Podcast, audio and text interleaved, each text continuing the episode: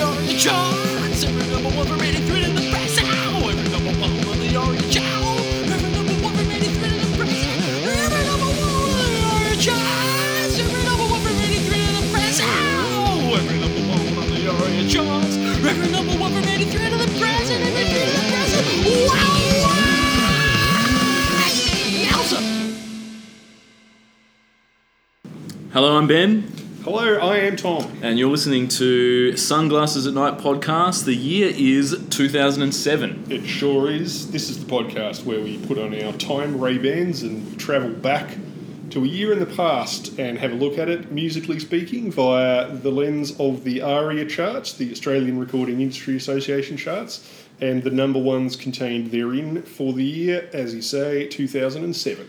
Absolutely. Now, big year 2007. Hmm. Um, I guess they all are. There's no years where no events happen, I assume. So Some than bigger Yeah, exactly. So, what, what was the big thing of this year, Tom? Just paint a picture for people. Um, well, the iPhone was launched. Hmm. Uh, $150 million in development money on a concept that some might say already existed. Uh, some also might say had major problems and cost 1100 bucks in today's money. Yeah. But it did come in a sexy box and sold a million units in three months. Uh, similarly, the first Tesla Roadster was shown at motor shows this year. Not an original idea either. Sexy box, taking hundreds of orders before going into production next year. A model that Tesla continues to follow to this day. Yeah. I think you know people were you're allowed to buy that Cybertruck the day after it came out online. Like you could go on their website, cash out for it. They haven't even started fucking making those yet. I, it doesn't um, even exist. I bought- This is an exciting new business model, Ben, and I'm Yep. interested to see where it goes. Absolutely. Some I, might call it a Ponzi scheme, but Yeah, some yeah. might not. You know, I bought my son one of those Cybertruck. Uh, Hot Wheels made a Cybertruck or something, or one of the cars, and I bought that. And he's like, "Is this a real car?" And I said, "Uh." Yes, but also they don't make it yet. And he's like, "Can we get one?" I was like, "Look, I tell you what, we've got twenty years to save up, probably." well, Um, you are a brave expensive. man, Ben, because you've got hardwood floors, and I've seen what uh, Archer does with toy cars. Yeah. and the thought of treading on a Cybertruck in the middle Oh, of the night, absolutely. like that thing's like one of those things that ninjas drop behind them to Yeah. deter people chasing after them. When they remake um, There's Home no Alone, bit that's not pointy on the whole. Yeah, yeah. I know. It's it's exactly when they remake Home Alone, it'll just be Cybertrucks everywhere, and be like, ah, right. Kevin. But yeah, the the iPhone. It's interesting. People. So that's 15 years ago. So the iPhone debuted 15 years ago, and it seems sort of um, people might not understand young people, but um, there was a period of time where all you could do on a phone was call someone and send a text message. and This that was true. The the total functionality Yes. of that. This so- is true, although, as with the iPod, Yep. This isn't an original idea. smartphones Yep. existed Yeah. pr- prior to the iPhone. They were just shitter. Yeah. Um, I guess so. Yeah. I mean, uh, yeah. Um, It's functionality though. I think I think when it comes down to it though, sort of um, some of those early MP3 players were real clunky to use and Yes, difficult. that's So just true, The yeah. interface, and it was the same, I guess, with the iPhone. Like, did it do anything new? Uh, not really. It's got a camera in it. You can you know go on the internet. Cool. But I guess the um, you know the little apps that you clicked on and they made it look all nice with that iOS shit. So that's true. yeah, but it's sort of um, fortunate timing as well because we talked like two years ago that Facebook had just launched, wasn't it? A couple of episodes ago we talked about Yeah, that. So if it wasn't for the smartphone takeoff, you know, things like Facebook and Instagram wouldn't have taken off Oh, true. Social media. Yeah. Without. Yeah. You used to have to check your Facebook. You had to sit down at like a you know a PC and log in and see what, and then go. Oh, this is no one's done anything good. And but now you can check it. People check it all day, I guess. so. Mm. That's true. But yeah, interesting. What else? What else happened Um, this year? Uh, like Not- you say, not too Not much. too much. Yep. A whole bunch of Americans got slaughtered by a whole bunch of other Americans with automatic weapons. Ah, yeah. Back then, this was odd enough that some of it was even on the news, Oh, if you can it? imagine. Really? For instance, the Virginia Tech massacre was this year, which now seems like a mere footnote in an average week. did you know even- that? Did you know that 2020 was the first was, was the first March March of 2020 was the first March in America with no gun massacres since I think it was 2003 Oh, good. because That's everyone good. was at home. Yeah, everyone was. Yeah, lockdowns do work, Tom. They keep the death count right. down, um, not just for people getting and dying of coronavirus, but also mass shootings. So it's good. Um, the Swiss New Seven Wonders Foundation held a poll and announced the new seven wonders of the modern world. Oh, Do you know what they are, Ben? Out of interest, just in case, are the ancient ones. Uh, the Great Pyramid of Yep. Giza, Colossus of Rhodes, Hanging Gardens of Babylon, Lighthouse of Alexandria, Mausoleum at Halicarnassus, Statue of Zeus, and Temple of Artemis. You might notice uh, that of those, only two actually are still in existence. what, what's the other one Well, apart actually- from the pyramids? no, I'm sorry, one of them is still in existence. The rest of them may or may not have even existed. Like, pro- Yeah, exactly. It's sort of it's it's one of those things where when things happen um, before the internet, so before 1995, you're not sure whether it's real or not. So JFK dying, Jesus, all that shit, no one knows. So yeah, what are the new ones? Um, well, according to them, Yep. the new ones were, and yeah, sorry, uh, they this was from a readers' poll Okay. of the well, not a readers' poll, a giant poll, you know, a public poll. Uh, they got came up with the Great Wall of China, Yeah. Petra, Oh yeah, that's good. uh, Christ the Redeemer Ah, uh, in Brazil, yep. Machu Picchu, Yep. uh, Chichen Itza, which is another um, Mexican uh, temple, Yep. Aztec temple, uh, the Colosseum in Rome, the Taj Mahal, and honorary candidates, the pyramids again. Oh, there you go. Now, the definition of modern must be pretty flexible because the newest thing on the list is 91 years old, Yeah. and Petra was built 100 years before the G Man was even born. That's crazy. Um, yeah, as for the pyramids, even older than that. so, Um, what would you have nominated? Oh well, Crown Casino number one Crown obviously Casino. goes up there. Um, so look, I think. Well, you're saying they've gone pretty old in their modern, so I think I might Yes, I don't go really. a little bit more modern. Um, Yeah, I think we could go better than 91 years Probably ago. that playground at the Bluff in Devonport, I think. That is- was pretty is pretty, pretty up there. Um, certainly. Um, God, you put me on the spot here, Tom. Just sort Sorry, of off, should have off the given top you of my a- head. Should have given me a little bit of warning. I would Um, have suggested the electric motor at minimum. Maybe silicon circuitry, perhaps. Refrigeration, maybe. But they're, they're they're going for buildings, aren't they? They're not. They've they've kept it or Oh. structures. They haven't kept it. Well, so it says wonders. I mean, Yeah. wonders, I guess that's a pretty broad definition. what about a childlike sense of wonder? Well, I would put Christina Applegate there as well. Yeah, maybe true. donuts yeah, too, but you know, what do I know?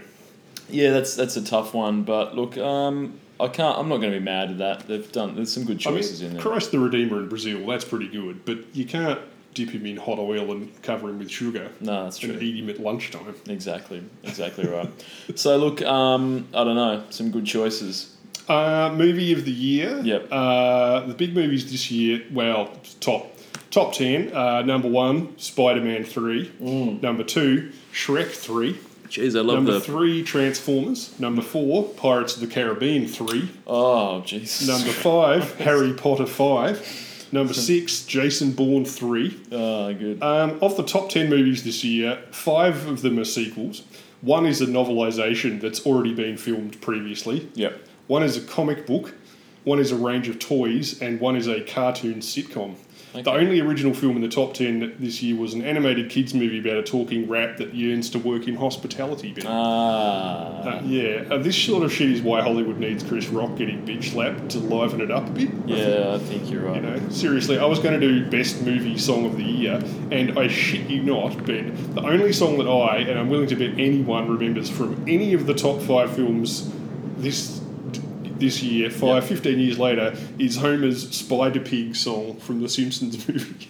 that was looking at this list. okay. Um, can you name? Could you name a single song from any of this?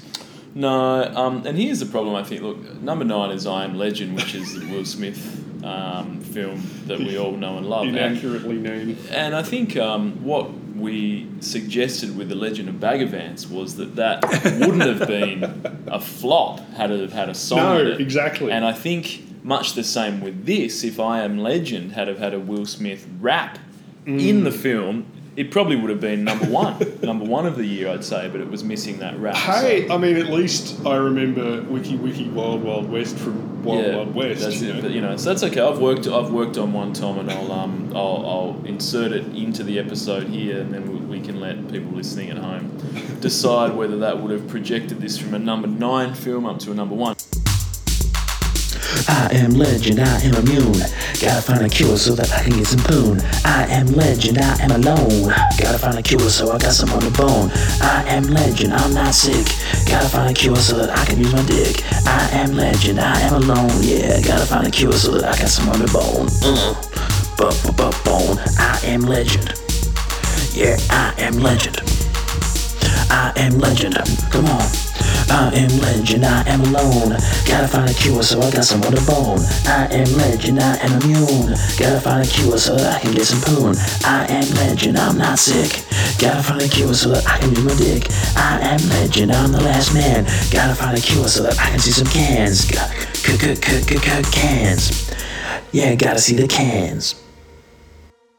So people love sequels and they love the part threes a little bit too much. do. I didn't realize. So It was um, getting really bad. I remember a few articles around this era of people going, "What the fuck is going on with this thing?" And this was kind of pre the huge. It was at the start of the big Marvel thing, you know. So things haven't really improved. But even then, at least something like, you know, Parasite can win an Oscar or whatever and be up there. Yep. Whereas, I mean, this this is a dire list of shit. Like, yeah, I don't. I don't think I've seen. I It's haven't seen Spider Man three. I haven't seen Shrek, Shrek three. I've se- I did see Transformers um, on a plane. Terrible. Pir- I haven't seen Pirates of the Caribbean. Um, the World's End. I believe that one was. I remember Harry laughing at the Simpsons movie with my brother, but it was just like a two-hour-long Simpsons episode, Yeah, basically. yeah.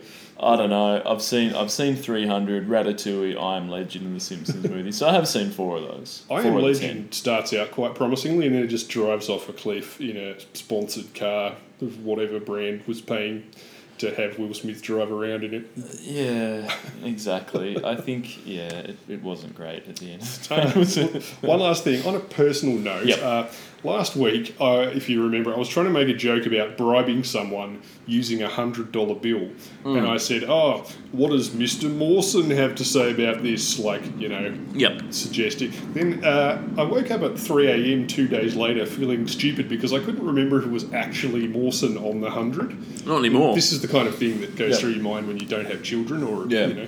Uh, so I checked and it was. Yep. So I felt validated for about one and a half seconds before realising that this was on the old blue paper note, which was replaced by the green polymer one with Nellie Melba on it in 1996. Yep. So, So only 26 years ago, Ben. yeah. Uh, if any young people want a preview of what middle age feels like, uh, it feels pretty much exactly like you feel now, except everything hurts a bit.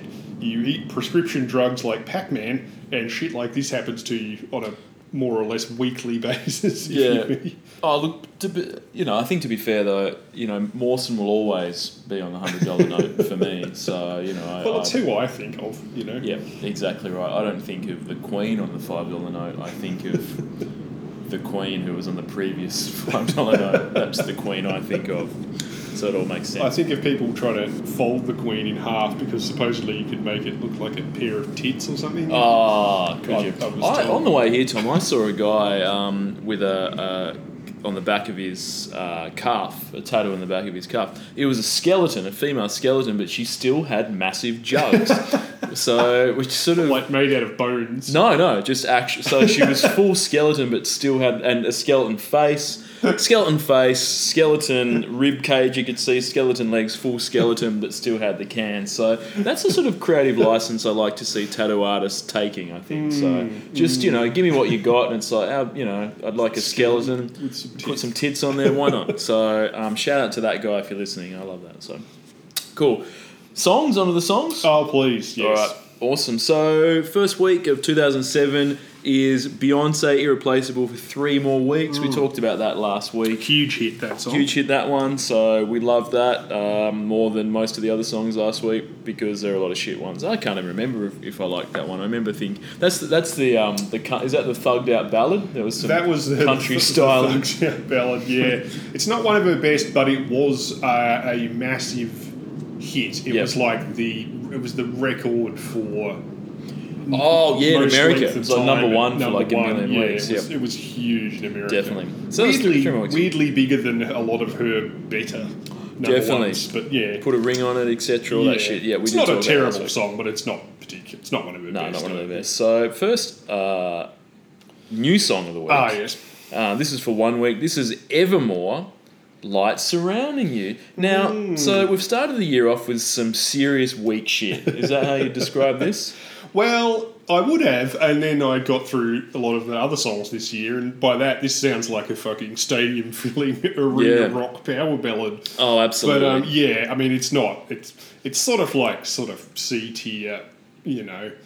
It's I mean, it's too new to be real dad rock, but it sounds like it wants yeah, to be dad rock. exactly. Look, these guys are from New Zealand, and I've said, well, they're from New Zealand, and then they relocated to Melbourne. So, Mm. and I've always thought, is there anything more Australian than being from New Zealand? I think that's it's about as Australian as you can get. It is. being from New Zealand because if you're born in Australia, you, you haven't chosen Australia, you're just here. But if you're from New Zealand, you've actively come to Australia, Yep. you've chosen Australia.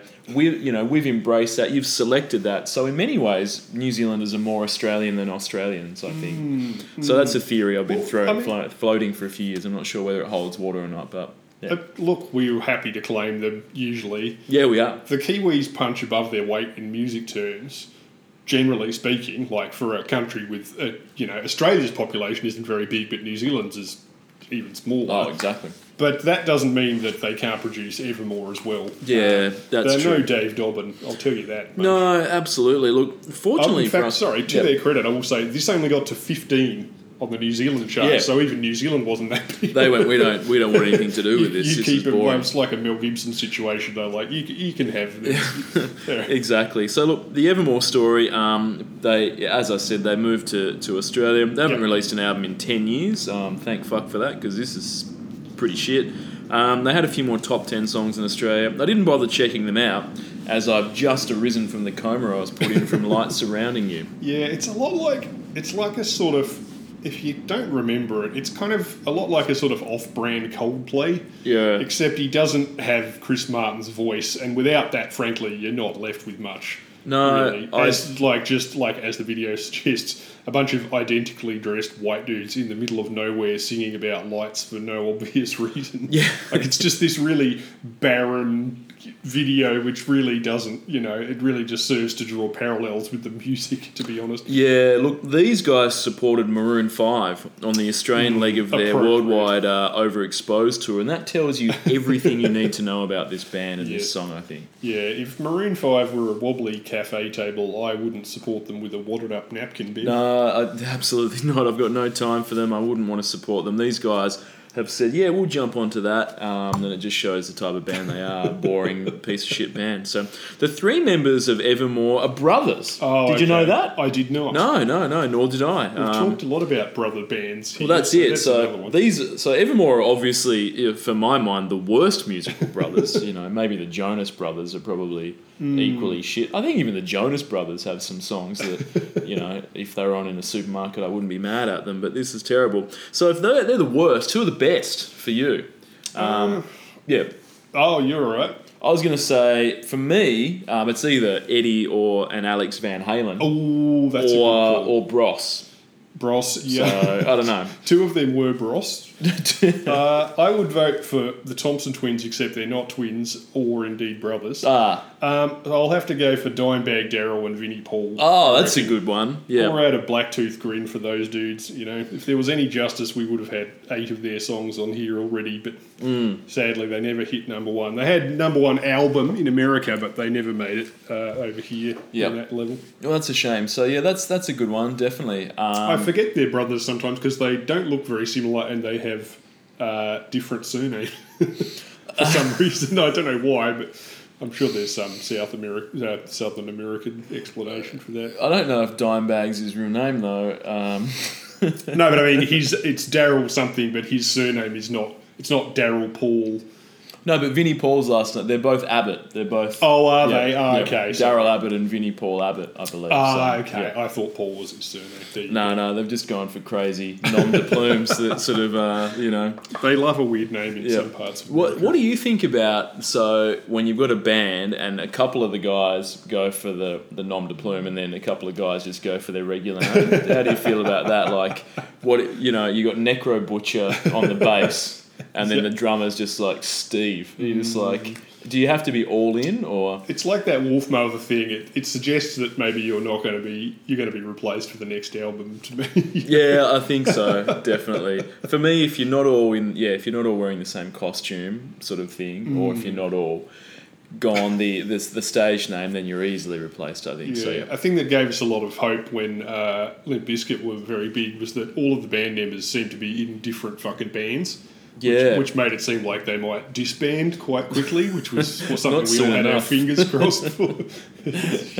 yeah, exactly. That was Wes Borland was definitely in a different band, and um, Yeah. fucking what's his face, red baseball cap guy. He seemed to think he was a rapper of some sort, which was yeah. That that was weird. How Wes Borland would just wear crazy outfits and weird face makeup and be dressed up as something bizarre. and It's just like, does he know what he? Does he know he's in a Thinks he's in terrible rap metal Mudvayne or something. Yeah. So, alas, anyway.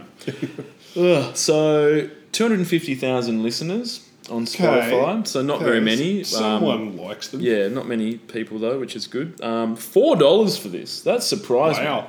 I think that's one of the most. So, they probably didn't make too many of this. No, they can't I'm have. guessing that wouldn't have planned. I wouldn't have thought this was going to be huge. $4 is probably how much it cost at the time. So, this has um, held its value quite well compared to most other things on there. Yeah, that's probably what it cost at the time. Could have, yeah. So, what about the lyrics? There must be some stellar lyrics Oh, with this. sure. um, was all written by one guy, uh, Dan with two N's, Hume, Okay. and featuring real instruments played by real musicians. Yep. So I'll know, give them that. Yep. Yeah, the verses aren't bad. Uh, the verses aren't bad lyrically. They seem to be about reconnecting with an old flame, which is a bit odd, seeing as the Coldplay style power type chorus is. Because I see the light surrounding you, so don't be afraid of something new. Because I see the light surrounding you, so don't be afraid of what you're turning into. Ah. Now, unless I've badly misread the situation, then this sounds at best like someone trying to get back in the pants of somebody that he dumped by convincing her that everything will be different this time. Uh huh. Yeah. And at worst, like someone who's been secretly experimenting on the woman he keeps chained up in the basement, possibly with some sort of radium based phosphate that causes her to glow in the dark and grow flippers on her tits or something. yeah. Yeah. So I'm hoping it's the former and he's just, you know, trying his luck. is she going through some sort of metamorphosis, or is that sort of turning into something new? Is that should, we, Yeah. should we be taking that literally? Well, the fact that he's telling her not to be afraid of it suggests that she probably should be afraid of it. Yeah, I- I would that's say so. why she's chained up in the first place. Yeah. You know. Look, um, great lyrics, great, great song. Anything else to say about this one? No, no. Cool. All right, Let's move on to something with its balls. Yeah, absolutely. With, uh, for sure. Less of that fucking weak shit. Up next is Hinder, Lips of an Angel, for seven weeks. Fucking hell, Australia. Grunge ain't dead, baby. Now, look, some say grunge died along with Kurt Cobain back in '94, but here we are, 13 years later, and if anything, it's better than ever. What do you say? Yeah. For my mind, it is. I mean, look, this song got me so amped that I went out and bought a fourth pair of Oakley wraparounds. Yeah, Obviously, I've already got one pair for my eyes, one pair for the top of my baseball cap, and one pair for the Humvee dashboard.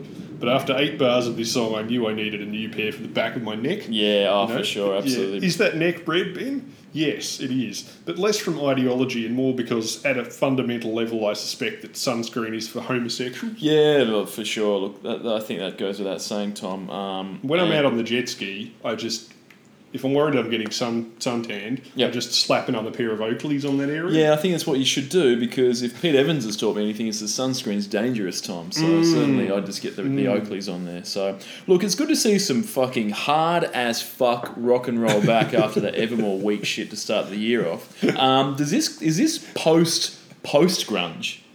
Because I think grunge is, is early nineties. Post grunge is somewhere in the late nineties, where sort of you know like Or um, even earlier, really. yeah, But Stone Temple yeah. Pilots. Some people would I, say thought, I would have thought we were sort of even, that it was almost dead. Like, Yep. like even the post post grunge, but this is more like post post Nickelback. But yeah, I know what you mean. It owes, Mm. With Nickelback it owes something to grunge. Yep. I went to um I went to I, when I was living in the UK around this probably around 2008 I think it was Tom I went to see a um a band and the support band were definitely post post grunge. the guy was up there, looked like dressed almost as if he was Kurt Cobain,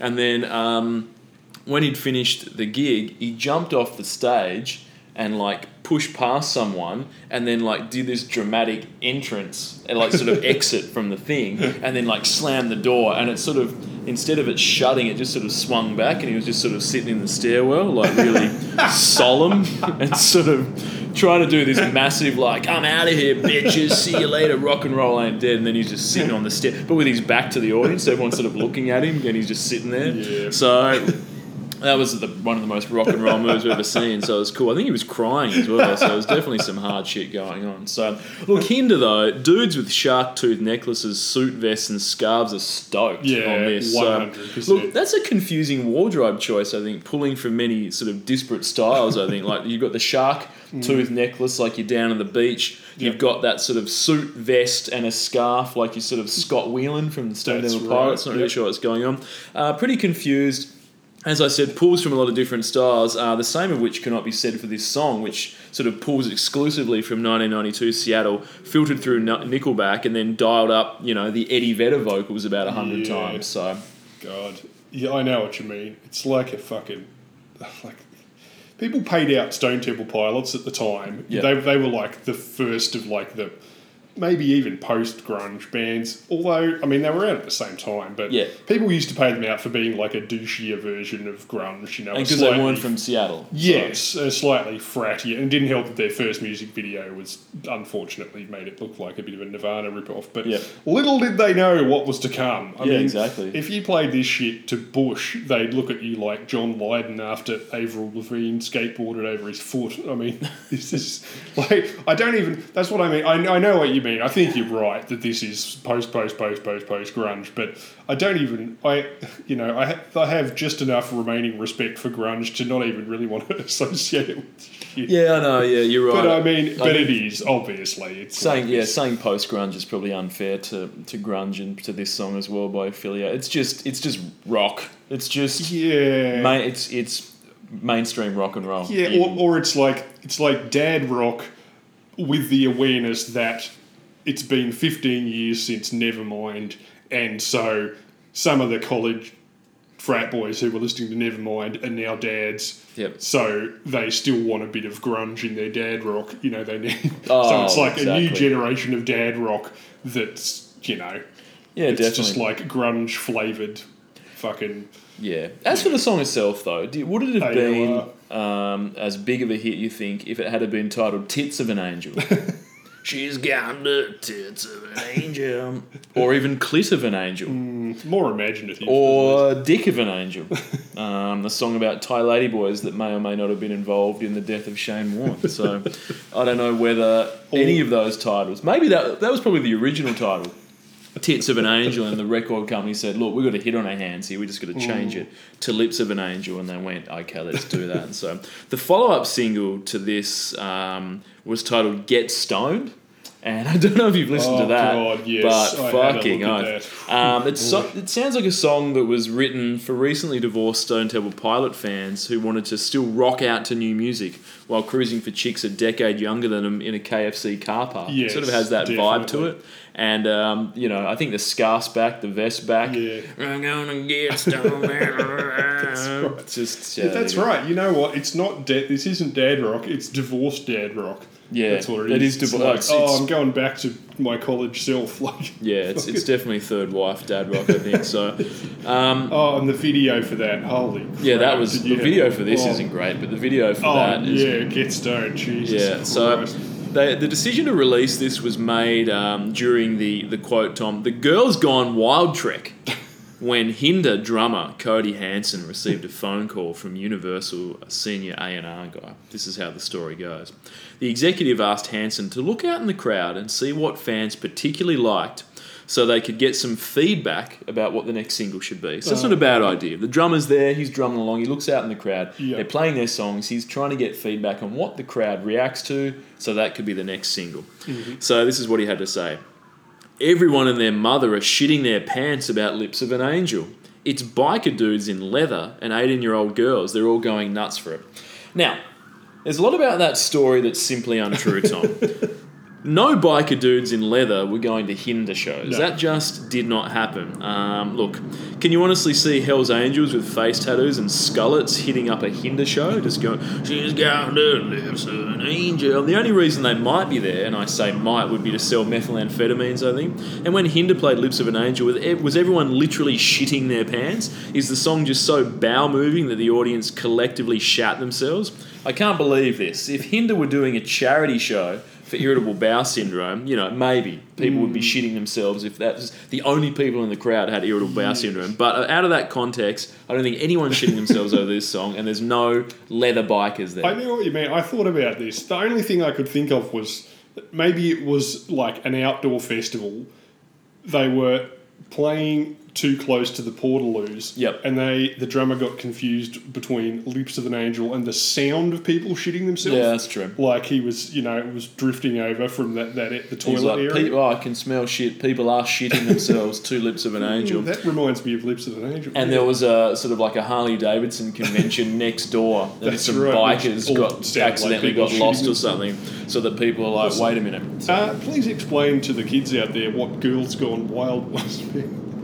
Well, that was the name of the Hinder tour, but Oh, was it? Oh, okay, good But on. Girls Gone Wild was like oh some my sort god, they named themselves after Girls Gone of yeah. Wild. So Girls Gone Wild was it on? Was it MTV or there was some? It was like I think it was like- mid to late nineties where just chicks would just get Yeah. fucking hammered and do stupid shit on camera. Yes, and by get fucking hammered, you mean the people making the film got them drunk Oh, so yeah. that they might take their tops off so that they could film them and then sell low quality VHS cassettes and DVDs. Certainly like an American phenomenon of just trash. Yes, So- and also just on the the arse end of not everybody having the internet readily available to them and being able to just type tits Yeah. then see some tits. Yeah, exactly. The idea that you might ma- mail off for a DVD of some tits Yeah, on the internet for sure. It's kind of insane. A lot of And then- grifters involved in the tits industry. so the- if in you don't if you don't know what Hinder are like,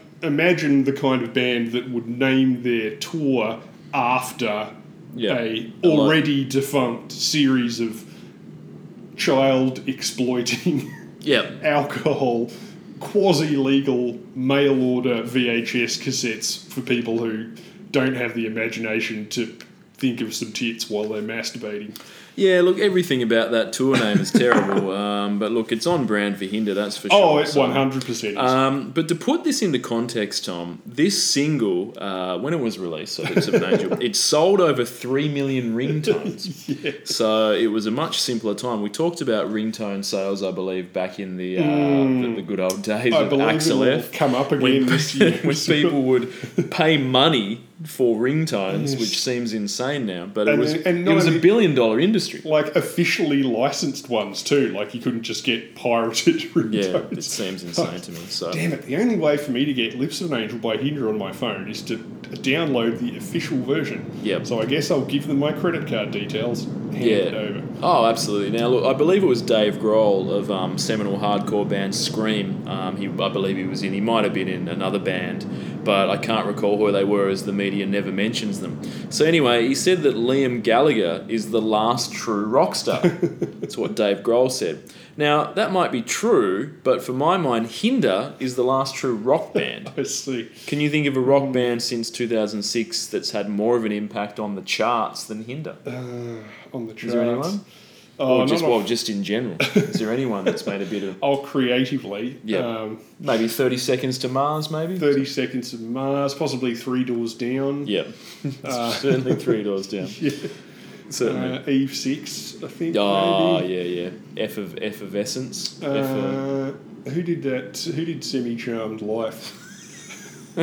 That them, that that band, yes, those guys. they made such an impact that I Those know, guys. they blew their own name out of my mind. those guys and um and the Rembrandts who did the Of theme course, from, from the Friends, yeah. yeah. So all big names certainly.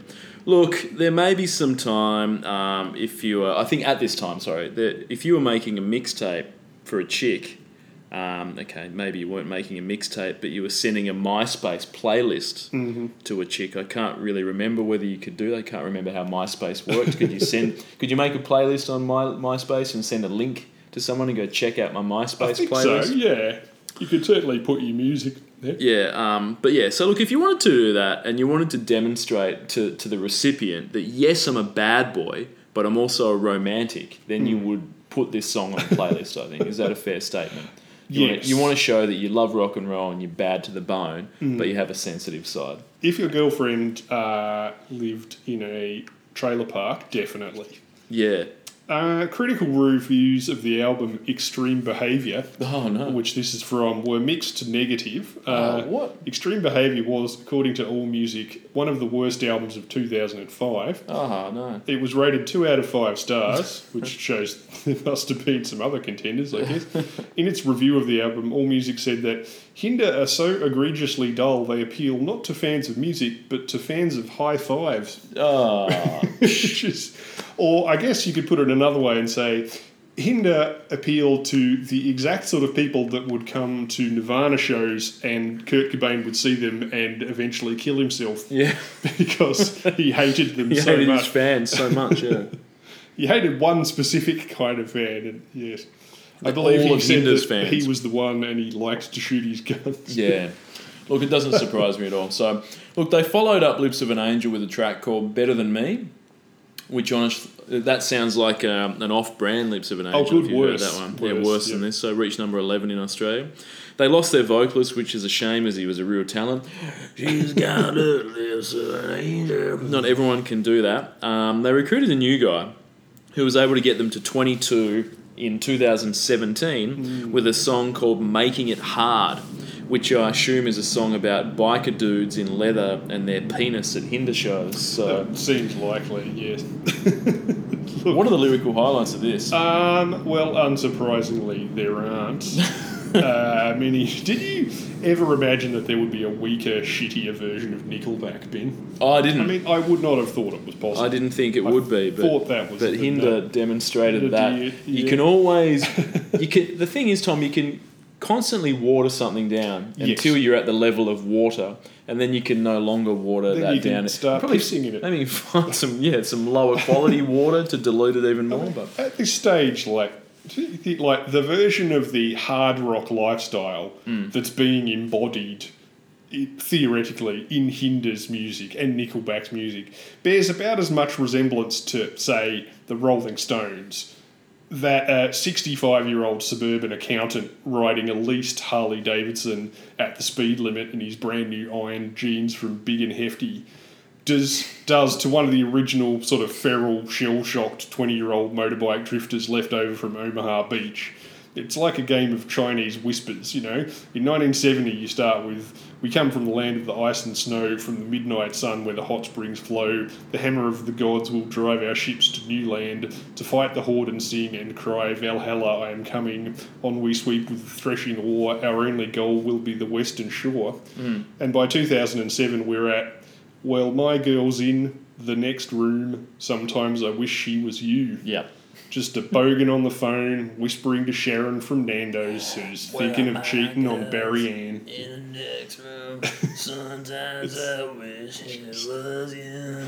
delivered with that sort of gravel sort of action. I would have, so- you know, the cliche would be to say it's like a photocopy of a photocopy of a photocopy, but that's really um, being unfair to the Xerox Corporation, I think, is. you know, whose photocopying technologies produces better rip-offs than this shit. Yeah, exactly. Um, look, this is no good. Uh, two and a half million listeners. Of course, Hinder still course. have on Spotify. I think based off the back of this, this should. There's still Hmm. look. There's still fucking dickheads out there, Tom. Oh, They've not gone away. No, it's Um, like and I they're say- making playlists. Yes, on it's a Spotify. new generation of dad rock, and that new generation, unfortunately, like there's bits of some Nirvana songs are now A list You know, they're now A-list classic rock, which is basically dad rock. You Yeah, know, exactly. Look, so I Times think move on. there's still dudes that want to make playlists with some emotional power on there, mean, and this is going to be The on question is like, what's going to be dad rock for the next generation? You know, I mean, millennials are getting old enough to have kids. What are they going to be? You know, Yeah, well, I mean, it's you know this this era really Yeah. the shit that they were listening to when they're you know younger, Yeah. like Britney Spears and stuff. I suppose yeah, exactly. all the '90s stuff. Yep. Um, I think the dad rock's going to be. We're going to find out at the very, very, very end of this episode, Tom. I'm going to let you know what some of the. This is this this is dad rock, and there's a few coming up as well. there is actually, yeah, So um, for Yeah. sure. So we talk In about that later. Even this next song might qualify. Indeed, indeed. So yep, two point seven, two point five mil. Sorry, on Spotify, a dollar for this on Discogs. It's 99 Um, cents So yeah, probably don't buy that. Um, d- just go buy something else. So look, moving on. Next one, Tom, for four weeks.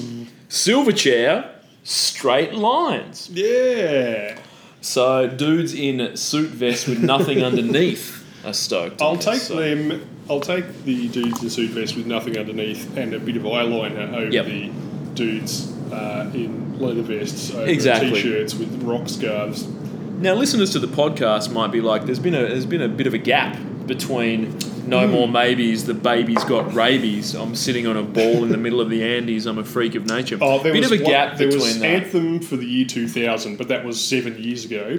oh yeah, yeah. that did make it to number one though. So, but um, No, no, it yeah, was a yeah, hit on the radio. yeah, that's it. You're right. That that was terrible. Oh yeah, no, you're right. Number ones, yeah, fuck yeah. Been Yeah, yeah. Speaking number ones, yep. So that one, yeah. We are the youth. We'll take your fascism. away.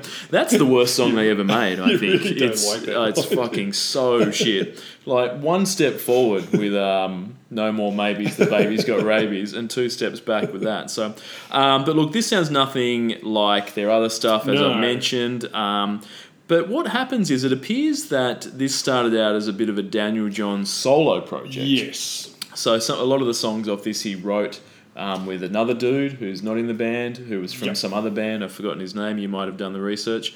Um, but yeah, so this was going to be a bit of a Daniel Johns solo. But then the band, I think, got back together to play a few shows. They'd been on hiatus, and Yeah. then after they played the shows, I think Daniel Johns was like, "Oh, cool, we're sort of you know doing band stuff again. Why don't we record this as a Silverchair album?" So then it came out, um, and yeah, under the Silverchair umbrella, but literally sounds nothing like anything they've done before. It's a bit strange, isn't it? I mean, Hmm. But even then, like the songs written during Diorama, that was their previous album, I think. Yep. Um, he wrote all of those tracks himself. yeah. So, you know, and I think he's written all of basically ninety nine percent of their songs. I think. So. Yeah, well, yeah, fair point. Uh, this album, or at least this song, Straight Lines, was co-written by the Presets. Oh, that's Hamilton. that's who I was looking for. But he was also doing a lot of work with uh, what's his Paul from the Dissociatives, Paul well. Paul Mac, Yeah. who would often play. He would do the electronic stuff with them live. Yep. Uh, as you say, it became their first number one in Australia since Freak, and the first single from their fifth album, Young Modern. Yep. Um, the album version doesn't feature the other members of the band at all, which Oh. must have been tough on you. You know, I mean, oh, sorry, on uh, Ben Gillies, the drummer from Yeah. Silverchair, Oh, it was they didn't they didn't even play on the song, did they? on the the album. No. Okay. Wow. Jesus. So go. I mean, and even when you're listening to this song, you think there wouldn't have been a whole lot for them to do live. Even like it's not.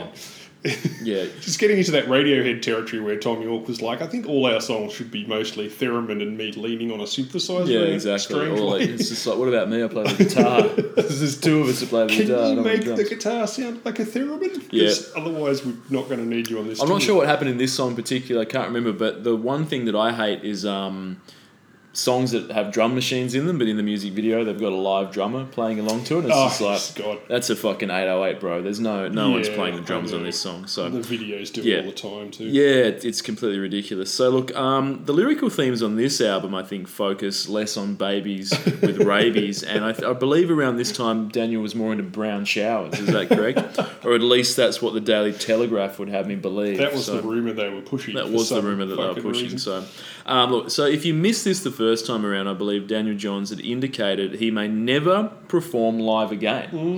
So um, that's sort of something that he said. I think in the last calendar year, in the last few months, he sort of mentioned. So yeah. Um, so if you didn't get to see Silverchair live when they were around the first time, you might have to wait for the hologram tour. something to be said for dudes who make all their money they'll ever need from music by the time they're 30 and then just do it from time to time for themselves because they want to create something rather than just pumping out content every two years and performing live well past your prime. Yeah, I mean, so, to be fair, I'm sure. so that's what I'm saying. Daniel Johns, Yeah. congrats to that dude. So No, I, I'm. To be fair, I'm sure there are a lot of artists who would do that Yep. if they felt financially secure enough to do Yeah, it. yeah, yeah, that's You the other thing. You got to have a, you know, got to have a few big albums. Like even if Silverchair had come out now Yep. instead of like mu- musical taste aside, let's say they came out now and were as big of a success Mm. as they were in the mid '90s. I doubt they would have made as much money as they did back Well, it's then. all streaming No, bullshit. Yeah, exactly. Yeah, like they'd, they'd be they might get famous, but I don't reckon that they would have generated that amount of income where you could comfortably at the age of thirty go, I'm not. Let's put the band in hiatus for eight years until Yeah, I come up with something. And now he's just come out and said, "Look, I'll probably never play live ever again." So he's just sort of like happy and content And I mean, that. and people like you, you know, oh, sorry, um, the drummer of Silverchair, like, you know, your wife, she's psychic. She, she She knows when the next tour is going to be. You don't Yeah. even have to, you know, pack a suitcase. You just sit at home just, the you just wait. in. Wait, yeah. the royalty checks are coming in. Exactly right. So look, um, yeah. So massive respect to Daniel Johns for getting out while the going was good, because um, there is nothing worse, really, is there, than people that are just like your creative peak was 1998. Yeah. You're still going now. You every two years. Here's out the new album. Let's do the Sounds tour. just like the it's last fucking one, yeah. the same garbage shit, and then it's just like, but I have to do this because I got to pay the mortgage. I didn't right. make enough money the first time around. So look, Yeah, no. You know. For the last, from the 10 years prior to this, Daniel Johns made it fairly clear that he had very ambivalent feelings about being in the public eye at all. Yeah, exactly. And that he obviously didn't want to just keep doing grunge. Whatever you think of this music, whether you like this song or not, it's definitely not the same shit that they started out with. Yeah, definitely. Look, um, I mean, does anyone really want to see Motley Crue play in 2022? I mean, for fuck's sake. They're doing more tours. They're going around. Vince Neil sounds. Wo- I think if you just got any dude off the street and said, "Can you sing Doctor Feelgood?" it would sound better than that guy. to, they must be trying to cash in on that movie, right? Oh yeah, but they should have hung it up a, a oh, long, I know. long, and they long must have made ago. a lot of cash. Well, that's what I'm know. saying. Like they don't. Surely they don't have to do it. I know. You know, if you sort of had to do it, I mean, maybe the dudes are all divorced three times and they've got a lot of, you know, ex-wives to pay off and you know I think three child support. and- very generous to their right. respect for the Exactly, yeah. institution of matrimony. Yeah, no doubt. Yeah. Um, do you think Mondrian's estate received any cash from Silverchair for the cover art? Is that if you haven't seen it, it's sort of a 3D Mondrian. I guess that's reflecting the title of young modern, you know. yeah, ripping off Mondrian? Um, do you Yeah. think do, do, do Mondrian's grandkids are they living well? Do you think I off the hope so. because that dude gets ripped off all the time. Yeah, There's sure a there's a Mondrian inspired apartment building in South Yarra. Have you seen that? If you get the train on the Sandringham line, Oh, okay. you get you just sort of get out of the city and you're down about a stop, and the whole side of the building is like Oh. a massive Mondrian I'll knockoff. So um, you can't copyright ideas. So if some property developer devoid of any ideas, and dare I say that's all of them, wants to Mondrian the fuck out of a new department like development, then I guess who's going to Yeah. stop him? No one. The trouble with Mondrian is that he reduced the essence of painting to such a simple, you know, and some might suggest lazy as fuck basic essence that it became essentially uncopyrightable even at the time. Yeah. You know, you can't really copyright black lines and primary colours. It's Mm. not. You know, that's why all of my abstract expressionist work comes with an embedded NFT of my genitals, Yeah, where good. the hinder tattoo can be clearly seen. You know, so it's it's you know, there's no dispute about who did it. For sure, my Mondrian knockoffs all have different band names written in each of the quadrants. So Hinder's in one of them, Coldplay, all my favourites. Um, Four non blondes. So yeah. Um, look, as I said, four weeks for this, two and a half mil. Jesus Christ, two point five mil. So Silverchair and Hinder have the same amount of monthly listens on Spotify. Yeah, Something's gone awry there. that's What's not happened? great. Is? This will cost you $3. Although. Silverchair haven't done anything for quite a They haven't. That's fair enough. Yeah. Um, whereas Hinder are just knocking Kicking out. endless goals. They are with their- What the fuck am I talking about? But Tom, remember, Oh, sorry, you're forgetting making it hard, Hard in as 2000 yeah, making it hard in 2017. so they're still rocking about you know cock songs, so it's good. Um, lyrics. Lyrically, well, the chorus, uh, per the title, definitely seems to allude to a recovery from addiction or mental illness, Yep. walking in a straight line, you know. Possibly the depression and, and anorexia that dogged Daniel John's early life, which is, you know, most of it up till this point. Yep. On the other hand, this is also the guy who wrote Freak. So there are still verses like uh, Something I Will Never Forget. I felt desperate and stuck to the marrow, invisible to everyone else. I'm a sex change and a damsel with no heroin. Ah. Ooh, ooh, ooh. Now, I believe that's a reference to that time he got bitten by a radioactive transsexual and turned into an invisible princess with an opiate addiction. Yeah, that's probably But I that. could be wrong. It is Daniel Johns we're talking about. Yeah, definitely. Um, we did talk about um, on Freak Show. There's that song where he does say "Welcome to the mass debate." So he just sort of he's, he's always been a wordsmith. Tom always sort of you know sure playing around the edges of English. He's very sort of Shakespearean in a sense. I think sort of pushing language as far as it can go. So Mm. um, look, anyway, so I th- I don't think we'll get to talk about Silverchair ever again because they haven't done anything. Yeah, not for a So while. thanks Silverchair, thanks for the memories. Um, good times. So maybe maybe Daniel will pop up, maybe with some solo stuff at some Oh, stage. sure Who knows? I hope so. Hope so. Um, look up next um, for six weeks. Another long jet, long time.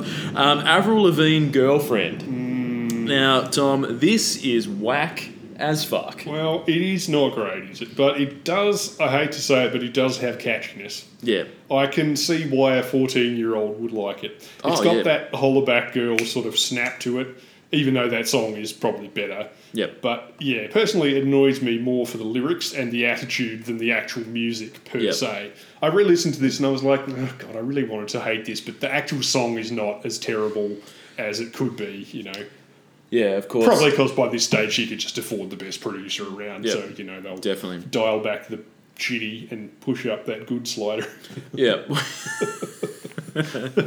yeah, no, you're right. I think musically it's sort of um yeah, it's a fun sort of song, but just the Hey, hey, you, you, I don't like your girlfriend. No Oh, way, no way. yes. Think you get a new one. Hey, hey, you, you, I could be your girlfriend. Fucking so bad. Should have got someone to write the better lyrics on top. That would have been uh, okay. yeah. This So- was written by Lavigne and Lucas, Dr. Luke got Oh, Doctor, fuck that guy. Yeah, Okay. with uh, Dr. Luke also producing the track. The song was written while Lavigne was intoxicated, she claims, Ah. with Lavigne commenting that the chorus only took two minutes to write. So this is part of the Taxi Club. That's what I've decided to call the Stock Aitken Waterman wrote it in the taxi on Yep. the way to the studio. Or I've called a taxi, and then by the time the taxi's arrived, I've knocked another song out. Yeah. Now, Who could have guessed? Uh, I'm sensing that Dr. Luke might be throwing some Dr. Shade there, e.g., that Avril Lavigne, drunk like most Americans off two cans of low carb lager, yelled, Hey, hey, I don't like your girlfriend a bit, and then he did the rest. Yeah. But who can we really trust, Ben? I mean, Dr. Luke wrote Teenage Dream, California Girls, Wrecking Ball, Since You've Been Gone, Party in the USA, and remixed the Mortal Kombat theme from the original movie. Jesus. But he is also probably a sex pest. Yeah.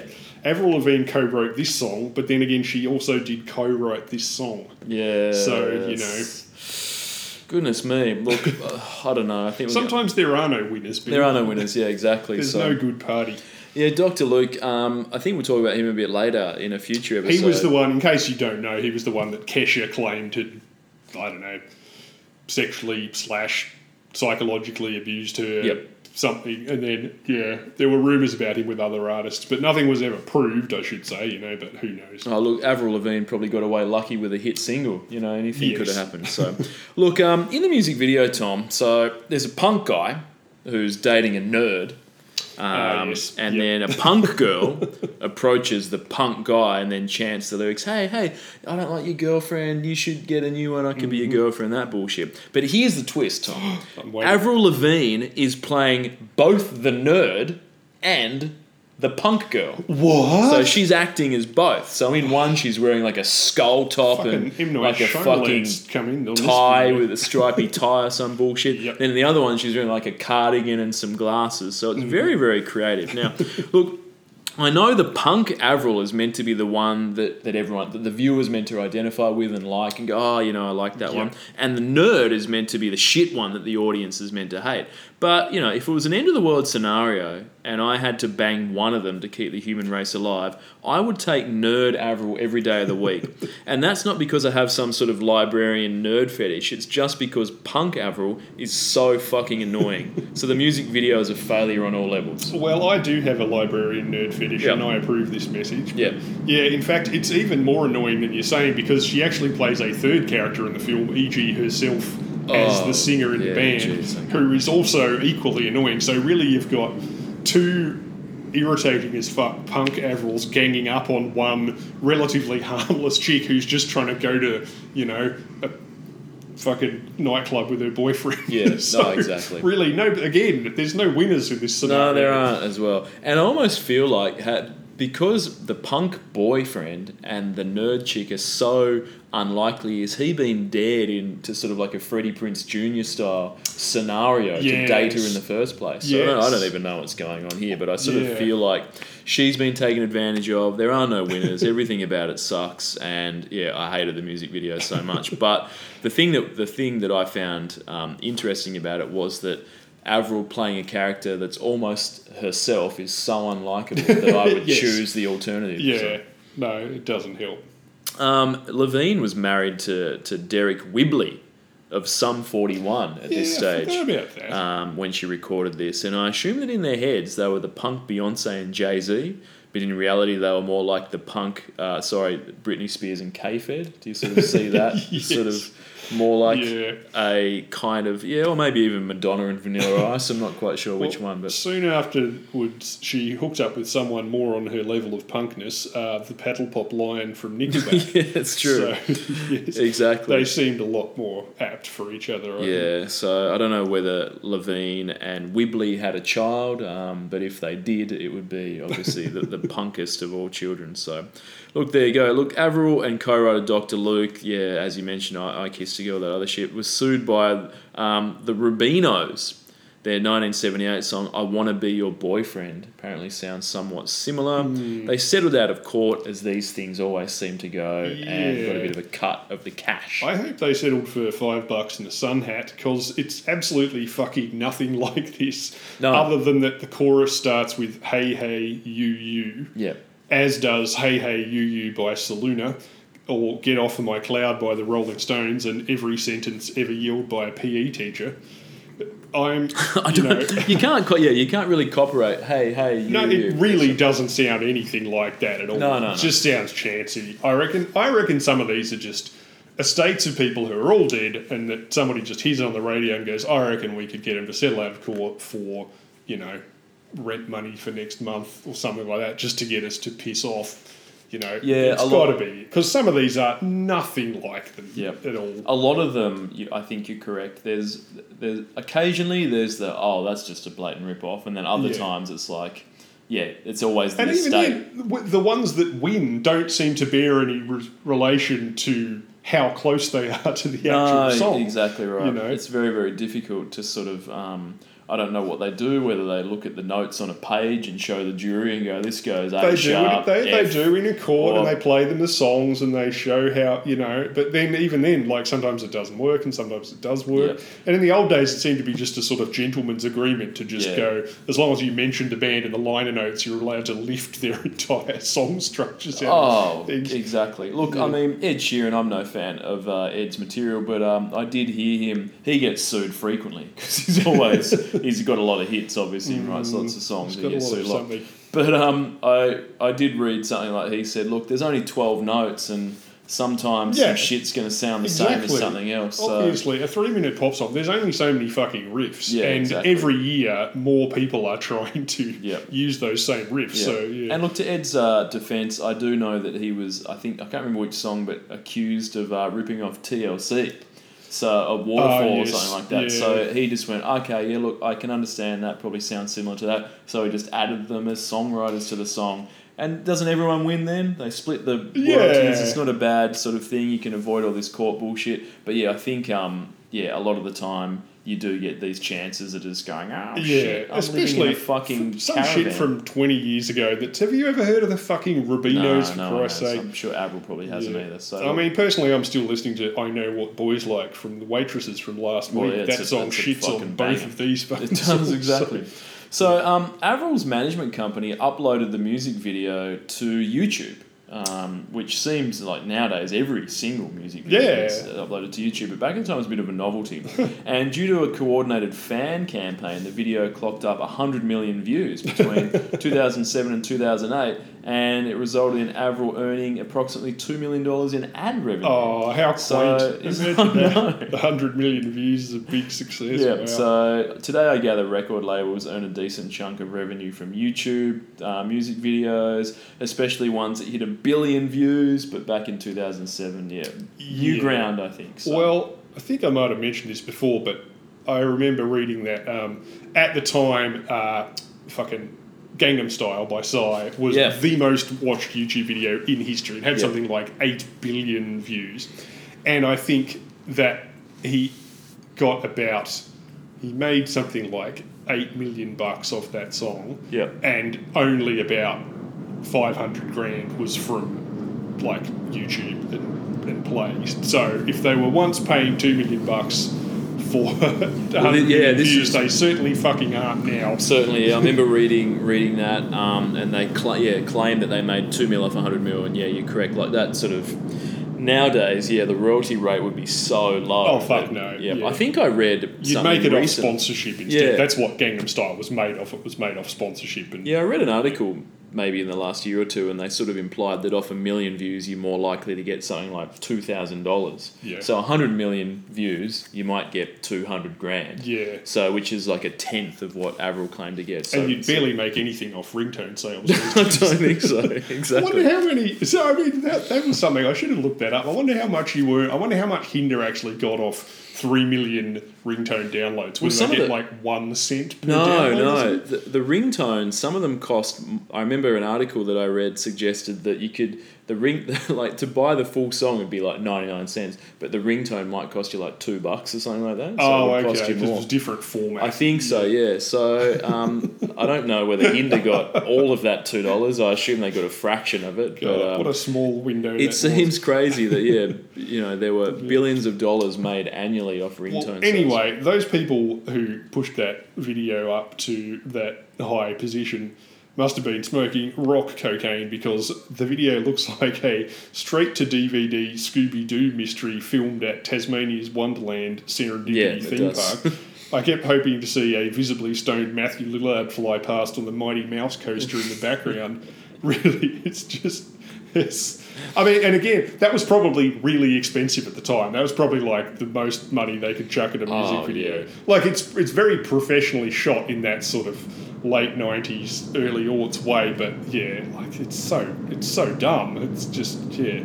yeah, yeah, yeah. Like you said, it features three separate versions of the lead singer, and not one of them is likable in any way. no, not You at kind all. of just want to, you know, leave them all behind at the school disco. Yeah, absolutely right. No, crazy. Look, um, so this was six weeks, as we said, 17 million Spotify for Avril, 72 cents to purchase. So she would still have fans kicking. Oh, yeah, no doubt, no doubt. What are the lyrical highlights of this? Um, in a second, you'll be wrapped around my finger because I can, because I can do it better. There's no other. So when's it going to sink in? She's so stupid. What the hell were you thinking? Now, I wouldn't be throwing the word stupid around too casually if you're singing a song about two girlfriends and decide to include the line, there's no other, so when's it going to sink in? Yeah. Or claim that you can have him wrapped around your finger in a second, yet decide to spend four minutes singing him a dodgy pop song instead. Yep, exactly. oh, look, this, uh, I thought this was terrible It's too. pretty sad, isn't it? Lyrically, just, yeah. Yeah, right, you no, could good. take this. You could take the skeleton of the song and just re re put some other you know artist over the top of it, and then it would be Make it better. an yeah. okay pop song, you know. But this one is irritating as fuck. Correct, exactly right. All right, should we move on? Sure. Okay, Tom. So up next is uh, Missy Higgins, Australia's own Missy Higgins, with a song. One week for this song, "Steer." Yes, a Now- much less polished, much more sort of singer-songwritery type of number one. Yeah, exactly. So Australian-only hit. it was, yeah. So this song, "Steer," is uh, purportedly about steers. Um, did you know steers are also called bullock, young neutered male cattle, primarily raised for beef? I did Um, not. Yeah, the terminology used to describe the sex and age of cattle. The male um, is first a bull calf. If left intact, becomes a bull. If castrated, he becomes a steer, and about two or three years grows to be an, an ox. So, Okay. males retained for beef production are usually castrated to make them more docile on the range or uh, in feedlots. The size and weight of a steer is highly dependent on the breed, with the weight between 450 kilos and 1400 kilos. Um, most steers are raised for beef production. Beef cattle, such as uh, the common uh, um, Hereford and Aberdeen Angus breeds, have been bred to produce um, muscle, not milk, and tend to be much heftier than dairy cows. Um, breeds of beef cattle have differing characteristics in regards to growth, fat, rate, um, fat of, yeah, so sorry, the, the rate of fat, content, um, disease resistance, ability to handle drought, um, a variety of organs, including um, liver, kidney, heart, brain, and various glands, may be collected from steers and sold for human consumption. Um, steers are also used as a source of leather for clothing and other products. Um, and albeit controversially, uh, participants in rodeo events such as steer wrestling and steer roping. Um, So that description of steers is about as interesting as this song, Tom. Well, yeah, maybe even more so because I actually learned a couple of things from Yeah. that. But yeah, um, she's traded in the weak piano ballad for a fucking weak acoustic number. yeah, it's not exactly a thriller minute, is No. it? She seems less emotionally engaged in this one than in her previous hit. Um, what was it called? Scar. Scar, yes, another similar title. Yep. That was her last hit off this album. And if you're a singer songwriter, emotional engagement and tunes is most of the toolbox. You know, if you don't have either of those, there's not Yep. much left on the table. It's not like 90s alternative where you can sing a whole tour like you've been heavily tranquilized and then just blame the smack. Yeah. You know, by this point, people are expecting you to, you know, have something, Oh, exactly. some sort of engagement with the music. And also the sort of the basic message of the song, you know, of artistic proactivity informing the song uh, was pretty well covered by, for instance, Incubus in half a dozen songs from the 90s from their first album. Yep. Not to mention several that we've already covered on this podcast, including, for instance, What Are You Waiting For by Gwen Stefani, True. which is just the same thing. Like, I mean, you know what the song, like, it's so simple. It's just about she's just on holiday in Western Australia and then just, you know, just looking at the night sky going, oh, I'm ready to, you know, control my own destiny or whatever. Yep. That's it. That's the whole song. Yeah. Yeah, look, um, in the music video, she's working as a crash test dummy. Now, I don't know much about the crash test dummy industry, but as far as I'm aware, I don't believe they use living people in those trials. Not outside China, no. No, no, th- maybe they use some recently deceased bodies, um, but to the best of my knowledge, no actual people. Mainly an OH&S thing, too many work cover claims, I believe. So straight off the bat, I'm not believing the video. Uh, it's not factually accurate, and as such, I find it hard to relate Sure. to the material. But look, in the video, they show her driving a car into an object repeatedly, and you know she goes to work and jumps in the car, Yeah. drives into the wall, goes home, etc., etc. And then one day, metaphor alert, Tom, she decides to steer the car outside of the confines of what she's expected to do, and chooses her own path. What? Yeah. Ah, okay. Sorry. Maybe the song's about steering your life in the direction you choose, and not about um, male neutered cattle. Is that right? Oh, I see. Sorry, I probably That should have does make more sense. probably should have thought about that before doing a long-winded, boring intro. look, at we all learn something. But look, the music video is better than the song. I'll give it that. It is, it is, but even then, you're making it sound more interesting than it actually is. it's Like- not that interesting, but the song's very uninteresting. so- Yeah, I mean, on paper that sounds vaguely interesting, Yeah. but visually, most of it is desaturated shots of Missy Higgins drinking instant coffee in her kitchen and putting on or taking off a series of op shop hoodies. Yep. Now, as was demonstrated by most of Britpop, 90s alternative and grunge. If you want to play the no, I'm just a normal person like my audience card, then you've really got to back it up with tunes that tell the audience, no, I'm not, I'm actually amazing, of course. Because otherwise, you're just actively inviting them to ask themselves, well, if this artist can't be fucked performing for me, then what's in it for me? You know, Yeah. what am I getting out of this exchange? Especially when you're writing songs about taking control of your life and not wasting it, e.g., in front of rage, watching bullshit music videos for half-assed songs. Yep.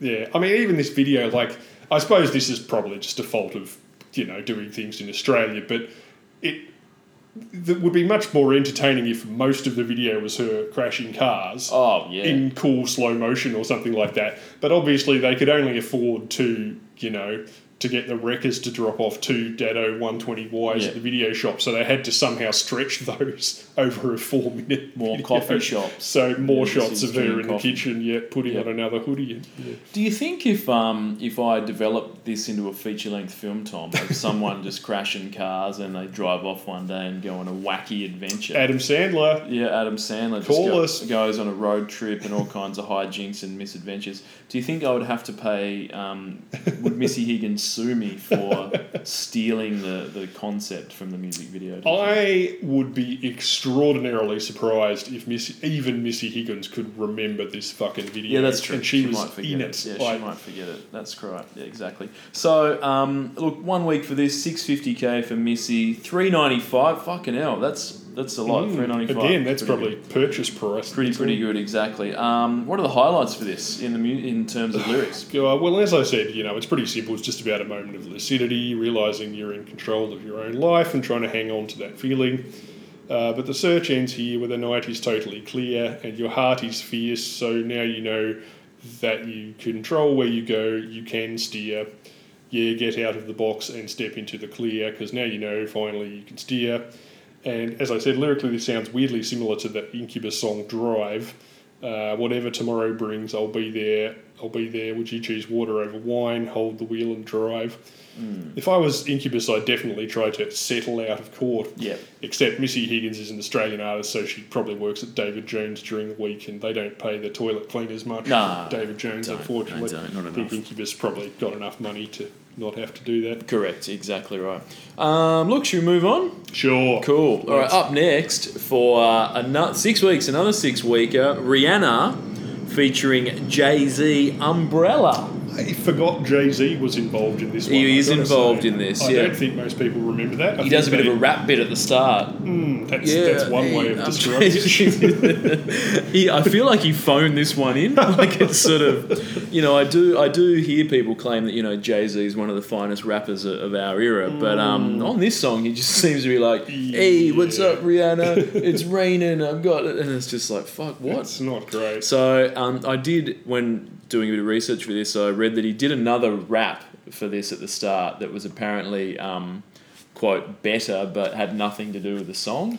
Like a bit of just one of those sort of bragging, like "Yo, I got heaps Yeah. of cash, whatever." And then he said last minute he came in and just before they'd finished the song, literally came to the studio and just did a new rap. And then the producer was like. I don't think it sounds that great, but then he said, but in hindsight, at least it has something to do with. There's a couple of umbrella metaphors or some shit Well, in there. their so- instincts were wrong. They should have stuck with the original because if this has anything to do with Rihanna, I can't fucking tell what it is. And it honestly sounds as though the producer is struggling to try and make the beats fit the rap. Yeah. Like it, it sounds like Jay Z wasn't even listening to the song when he when he busted they, this off. It's- he definitely didn't need to be involved in this. No. Dare I say? I'd say that probably it's a catchy song and it may it probably would have been a hit. if he produced it, then Yep. you go fair enough. Slap your fucking verse at the start, but he didn't even produce this. It's Adds just, nothing to the song, And so- Rihanna was not brand new at this point. no, It's she not had a like- number one last week. Exactly. so, It's not like she needed Jay Z. I mean, I'm sure it didn't hurt, but No. yeah. Exactly. So this song is huge and was the first song to be number one in the UK and US for five weeks or more since Okay. Candle in the Wind in Wow. 1997. 10 years ago. It was also number one in Australia for six weeks, as we're talking about now. New Zealand, Brazil, Canada, Germany, Ireland, Italy, Poland, Portugal, and Spain. So Yes, big all over the place. This was uh, track one from her third album, Good Girl Gone Bad. Ooh. So the one after the, the previous Yep. hit from last year. The song was offered to Britney Spears originally. She turned it down. Uh, Mary J. Blige claimed in an interview that this song was actually written by The Dream and Tricky Stewart for her. Yep. Uh, they did the song for me, and it was during the Grammy time, and I was really, really busy, and I heard it, and I was like, "Oh my goodness, that's a smash! I love this song," and it, and it was like, "Well, it's yours." So in the midst of it being mine, they were probably telling Rihanna it was hers. She's mm. such a beautiful lady, and I love her to death. I was so glad that she caught it and knocked it out of the park, and it's still one of my favourite songs to date. Mm. Now, I really admire her total lack of honesty there. You know, truly, sometimes it takes real courage not to say, that bitch stole my song. I would Yep. have pissed in her letterbox, except I didn't think it'd be a hit because it was some bullshit about umbrellas. Also, was the eighth person in line to be asked to do the song, and during Grammy time, I mostly spend my days scrolling Instagram while getting my hair did. Yeah, that's Yeah. exactly right. She chose not to say that. She chose to be nice about Rihanna, Yeah. but you know, couldn't help but pretend that they'd written this whole song for her when, in actual fact, it was clearly offered to quite a few other people Yeah. first. Look, it's, it's one of those things as well where you've got the one scenario where, yeah, you offer it to three or four people, it gets rejected, and someone picks it up and it's a big hit, and all the other people are like, oh, I should have recorded it, it would have been a hit. But maybe if someone else is singing it, it might, there's no guarantee That's that exactly it would have been right. to number one. And even then, there's other people who were deciding as well. Like, Oh, exactly. They were the people who wrote it, but there was also another guy who was involved in the production, and they said even those guys who wrote it weren't sure about Rihanna until they heard it. Yep. And then, and even then, they weren't like, "Oh, this is amazing." They just thought, eh. Like compared to the other people, she does the chorus. Yeah. Is a bit more interesting the way she, you know, does the Ella Ellas. Like, Yeah. so you know, so who knows what the other ones were like? You know, we can only imagine. Oh, exactly right, exactly. And from time to time, we come across those songs where someone records it in a demo format. They're like, "No, that's Yeah. whack," and then they give it to someone else. It's a big hit, and it's like, "Oh, I could have had a number one hit." And it's like, well, maybe not because you just weren't as good a singer, or you didn't have the credibility, or you didn't have Jay Z doing you that. might have not- hey, Rihanna, I got an umbrella. Some you bullshit might at the not start. have so- looked as good in a black PVC ballet tutu. exactly right. So look, now this song, a lot of people wonder what it's about. You know, the metaphor of the umbrella, etc. But this, it's actually quite straightforward. The song is just about banging under an umbrella, Oh, um, as evidenced by the lyrics. "Quote: You can come under my umbrella." Now, Hmm. Rihanna doesn't say, you know, you can hide under my umbrella or you can get under my umbrella. She very deliberately states, "You can come under my umbrella." So this is a song about some serious deep dicking. Hmm. Some have said the umbrella is a metaphor, but that's wrong. it's just a song about banging Rihanna under an umbrella. So, in Hmm. hindsight, maybe, just maybe, Jay Z cheated on Beyonce with Rihanna ah, under her umbrella, and not with Damien Leith as I suggested last week. Um, and I just want to clear that up. Well, I've been advised by Jay Z's legal team that I need to clear it up. I just want to say that. Um, at no time was Jay Z involved in a sexual relationship with Australian Idol winner Damien Leith. So I hope that I fits the legal obligations that, that are required from the podcast, and we can put that to bed, hopefully, once and for all. um, incidentally, uh, if Chris Rock is feeling a bit bad this week, Mm. what with getting bitch slapped in front of three billion people, Well, no, not that many people were watching the Oscars, were? He should remind himself perhaps that uh, Jay Z is in a YouTube video getting the shit kicked out of him by Beyonce's sister, Ah, and yeah. it doesn't seem to have harmed his career prospects No, that's true. or marriage to Beyonce. No, no, that's for true. instance, either. So chin up, Tiger. I'd say. Absolutely. Um, what Beyonce's sister's got a real funny name, doesn't she? Like it's oh a, yeah, god damn it. I can't, I can't remember what it is. It's I I remember my my wife would always like be uh, sort of Solange. yeah, that's right. Solange she'd be she'd be like oh Solange. And I'm just like who the fuck is that? it's like oh it's Beyonce's sister. Like is that a real name or is that like a stage name? The first few So- times I heard it, I thought, oh, that must be one of their kids, because you know they always Yeah. give their kids weird ass names. It's Yeah. like, no, no. It's actually Be- sick. I love it Beyonce's because a no one fucking has it. weird name too. That's- but it's- you just you've heard Yeah, it so actually. many times, you're used to it now. You're right. There's no one else called Beyonce. Imagine how many times she got called Beyonce Yeah, growing yeah. up. I mean, Actually, yeah, you're right. You take the celebrity out of it, and it is a completely it's bizarre just a name. weird ass name. Solange is um, it's yeah, it's a strange I'm, I'm feeling it. It sounds well. like a new car to me. Yeah. Oh, it does. doesn't? Citroen Solange. I think Elon Musk is going to be releasing the um, Tesla Solange any day now. So, look, as I mentioned last week, Rihanna is the richest female Oh, pop yes. star, worth an estimated $1.7 billion. So, power to So her. how did she achieve that? We didn't Well- get to it last week. I don't actually think Rihanna. I just had a quick look at her Wikipedia. I don't think she even does music anymore. Like the last album she released was at least five years ago. and I Oh, think it's very low down on her list of priorities. So She's a full-time entrepreneur. yeah, so she's the founder of cosmetics brand Fenty Ah, Beauty, yep. um, and the fashion house Fenty, which just does clothes. she she did she Yeah, is yeah. Fenty. Oh, So- fuck, I so thought she that's- was just their ambassador. no, oh, wow, so that's okay. her brand, and it falls under the uh, LVMH um, head. So um, Monet, Mo, sorry, uh, what is it? Moet, Hennessy, Louis Vuitton. Oh wow. So that's um so High-end luxury yes so brands. so for those that don't know, um, Moet, Hennessy, and Louis Vuitton merged in the mid '80s, I think it was something like that, just to make an umbrella company for anything that's like Yes. luxury shit. I And think now they, they were all briefly owned by Busta Rhymes.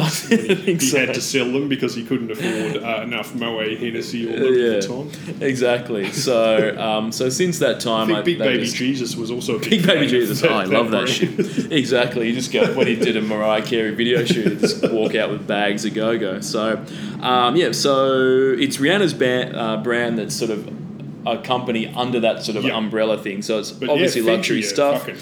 So she's massive. So as an owner of that, she obviously brings in a fuck ton of money from that. She's also a part owner of Tidal with that dude she banged. Oh yeah, Um, that was Jay Z's yep. streaming service that right. Kanye West was signed to. For Yeah, so while, she yep. part owns that, um, and she also early on in her day she did a collaboration with Puma that sold out um, immediately She apparently did, on its yeah. release. So She also does, yeah, like with the and she's got a perfume I think as well. Everyone She has does a like fragrance. so- lingerie that have huge, big global launch parties and stuff like that. Yeah, exactly. And following the release of this song, Rihanna also launched a line of umbrellas through the Totes company. So she's always been a businesswoman, and that's why Rihanna is worth 1.7 billion dollars. And Dido, who didn't release her own dildo range that Mm. was spoken about in previous episodes, is now busking on a cruise ship. So probably. I Well, know. Yes, I mean Rihanna's obviously good at branding. Yeah. Uh, part of her brand, her personal brand, is that she's a bad girl. Oh, You know, Uh, but what makes her a bad girl exactly? It's, it's a good question, Tom. What what is a what is the bad girl of pop? Is she she's not throwing TVs out of windows, is No, she? She's not you know punching out people Yes. that I know of, not just assaulting paparazzi. Yeah, what makes a bad girl of the pop Yeah. world? I mean, yeah, she's not bad by the punk standards. She's not No. bad even by glam metal standards. No, Certainly no. not bad by death metal standards. As far as I know, she hasn't stabbed any of her own bandmates inside a church that she set fire to. No, she hasn't done that exactly. So it does. It, you're I mean, right. It does raise the question. I guess you could say she's got an abusive boyfriend. She walks around half naked and wears a lot of eyeliner. But Yep. by that standard, half the women on the Brownlow red carpet are the new Rihanna band. and They I are. don't think that they are. I think at most they're going to get signed to Kyle Sandilands' new label. yeah, exactly. Or become his girlfriend, possibly. Look, I th- who knows? If we find out in years to come that um, you know this Fenty thing was just a cover up for some sort of massive drug empire, then maybe we were like, oh yeah, Rihanna, she was a bad girl, you know. True, yes. but at this point in better have her time. I, I mean, it's a relative thing, I guess, but I don't see her as any badder than any of the other pop No, stars. I mean, don't she's know. got resting bitch face, but you know, Yeah, so do plenty of people. Yeah, definitely. I don't think she has much of a sense of humour, but that's I could be wrong. I could be wrong. So anyway, look, in, I've never seen her in uh, Battleship, so I couldn't tell you about her acting prospects. oh, it's poor, she very did poor. that thing with. She did that movie with Dillon, uh, with what's his name, uh, fucking childish Gambino, Donald Glover, a little Oh. while ago, like a sort of indie film, but I never actually saw it. Oh, I'm sure it's terrible. She was no good in Battleship, but um, yeah, he'd have to hold the you know the fort on that one. He's- Yeah, he'd have to he'd have to do most of the work. His So. project. Um, look, in 2010, Rihanna also starred in a Kodak commercial Mm. along with rapper Pitbull. So Mm. Rihanna, Pitbull, Kodak, fantastic. Um, not long after the company spiraled towards bankruptcy. So, look, in many ways, the two are responsible for destroying a 120 year old company. It wasn't in any way Kodak's fault for not embracing digital technology and thinking film was forever. But I did see H&M selling Kodak hoodies, so it looks like the company's pivoted from manufacturing film to fast fashion, which is a wise business choice. Well, perhaps that's what they picked up from Rihanna, that it's Yeah. much easier to just make hoodies than it is to actually produce a marketable product. Yeah, exactly right. So look, it's good. Um, in the video, Tom, the, the music video for this, um, I don't know, is iconic a word? I'm not sure. It's probably not quite Beyonce put a ring on it or uh, some other stuff. No, people Maybe iconic. I don't know. But in the video, she's wearing a pleather one piece, um, a shorts halter top combo with no back and fingerless leather gloves, which is a sick look, I think. fingerless leather gloves and like a backless short halter combo is rad. Then she's wearing a white dress. Um, then she's wearing a maid's outfit in another Mm-hmm. scene for no apparent reason. Um, and eventually she's uh, silver full body paint um, Yes. for the latter I've half of the forgotten video. most of those. Yeah. All I remembered was her dancing around with an umbrella, but Yeah, so the, the umbrella seems to pop up a lot less than you would have thought in this. I would have thought it would be some sort of fucking Fred Astaire singing in the rain Sure, bullshit, but it's not at all. Instead, it's like all that. So on the silver body paint, Rihanna commented, "It was actually fun doing it uh, because it's probably something that I'll only do once in my lifetime." Fair enough. So, uh, two women painted me, spraying coat after coat after coat. Then I stood in a black box so that no one could see me in the nude while they filmed. There were only like eight people in the box. Fucking eight? I know. No one could see me there. There were only eight people there. It's like, why do you need eight? How about just the fucking dude with a camera? Um, including the director and my manager. The body paint was really oily. I couldn't wait to get it uh, it off my face. That was the worst part about it, getting it off. I was in the shower for two and a half hours. My best friend had to come and shower with me because after I tried to do it myself, the silver would just go back to where I just washed myself. She was like, Take your hands off and let me do it. Days after, I still had some in my hair, ears, and even my belly button. It would just not come off. Laughs. Now, look, it's all good and well for Rihanna, but I went with a full body paint for a music video that I did recently, Tom. Mm. And getting a friend over to help wash the paint off, I found significantly harder task than what Rihanna did.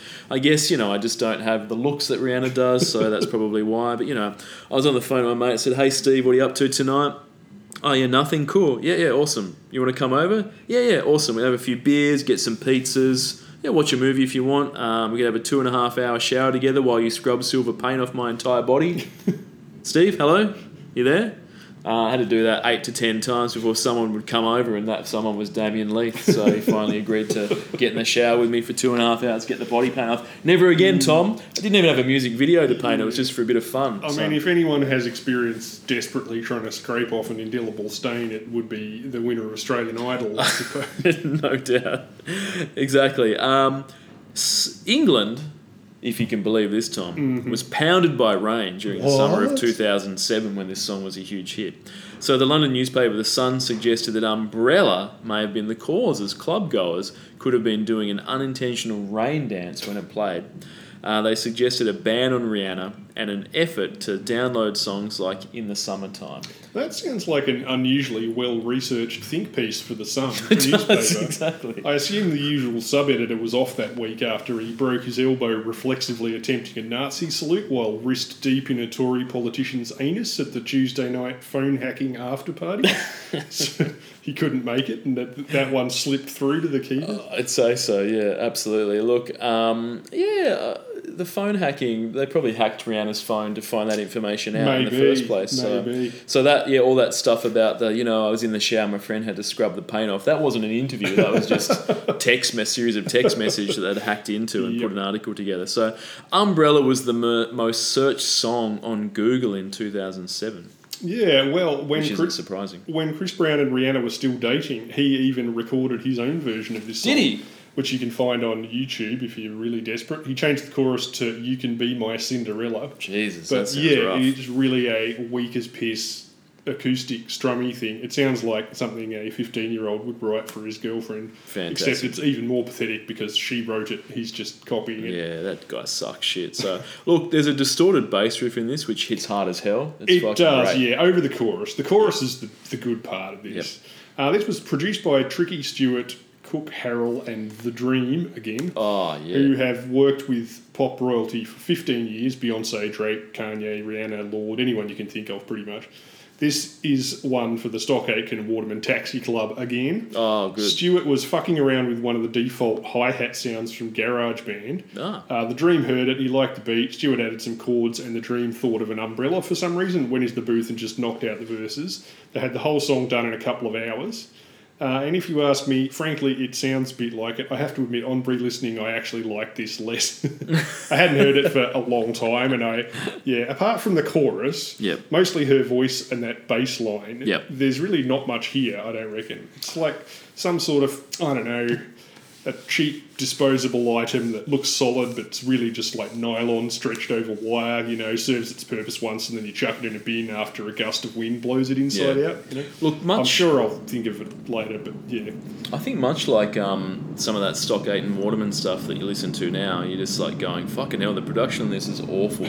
and same with that Guy Sebastian Angels Brought Me Here song. The production on that sounded so much worse than what I thought This it would. is definitely better Oh, it's way that. better than that. But I think I agree with you in the sense that sort of if you don't listen to a song for a long period of time, then you listen to it, you're like, oh yeah, maybe it wasn't as futuristic as I remember it being. So If, if to, to give uh, a little peek behind the curtain, uh, because I'm writing on this cheapo laptop, a, lot of the time, if I do need to refresh my memory by re-listening to a song, I listen to it via these cheap laptop speakers, Oh, yeah. and it is a really good test of how good, how well a song holds up because it really strips away any of the sort of production cheating, like a really good deep bass sound Yep. or good crisp treble or anything. So to get through here, Yep. it has to be, you know, really quite good. Like, say, um, I Know What Boys Like by the Waitresses, which still sounds great through those speakers. Yeah. But yeah. Um, but yeah, the Jay Rap bit's no good either. It's Um, fucking lame as shit. And honest to God, it sounds like he is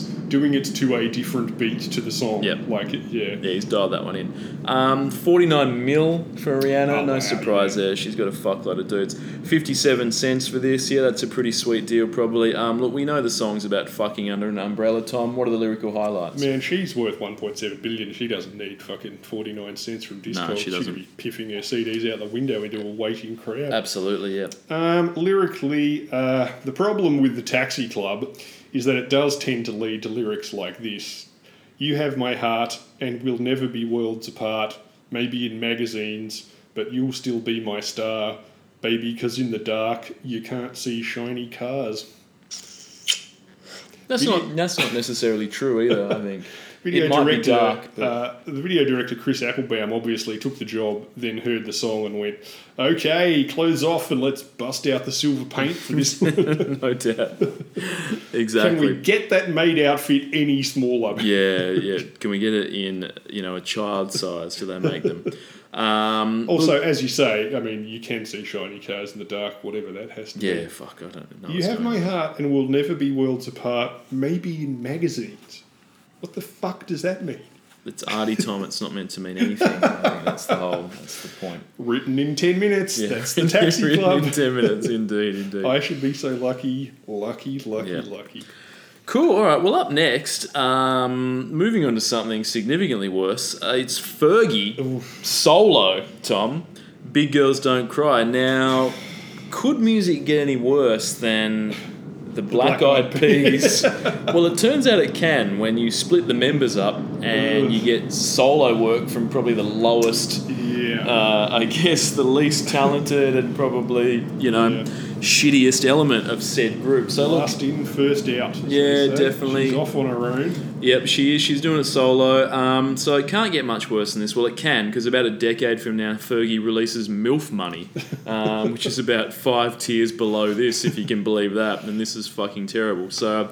Nine nine weeks, Tom. Did I get that correct at the start of that? Nine weeks. Um, what's wrong with people? Man, I am starting to wonder myself, seriously. We're barely into the new millennium, and Australia's music taste seems to have plummeted from Canny Bogan level down to Crazy Frog featuring Fergie in a matter of days. what happened, Ben? Was it like 9 11? Did everyone just fucking lose their minds? Oh, I've got no I idea. mean, I suppose at least we weren't the Lone Ranger on this one. Yep. Uh, this was the third US number one from the same solo album, her first, which nobody had done since uh, Christina seven years earlier. Ah, The album was called The Duchess because, of course, Fergie was also the name of Sarah Ferguson, one time partner of Prince Andrew and Duchess of York, Ben, you see.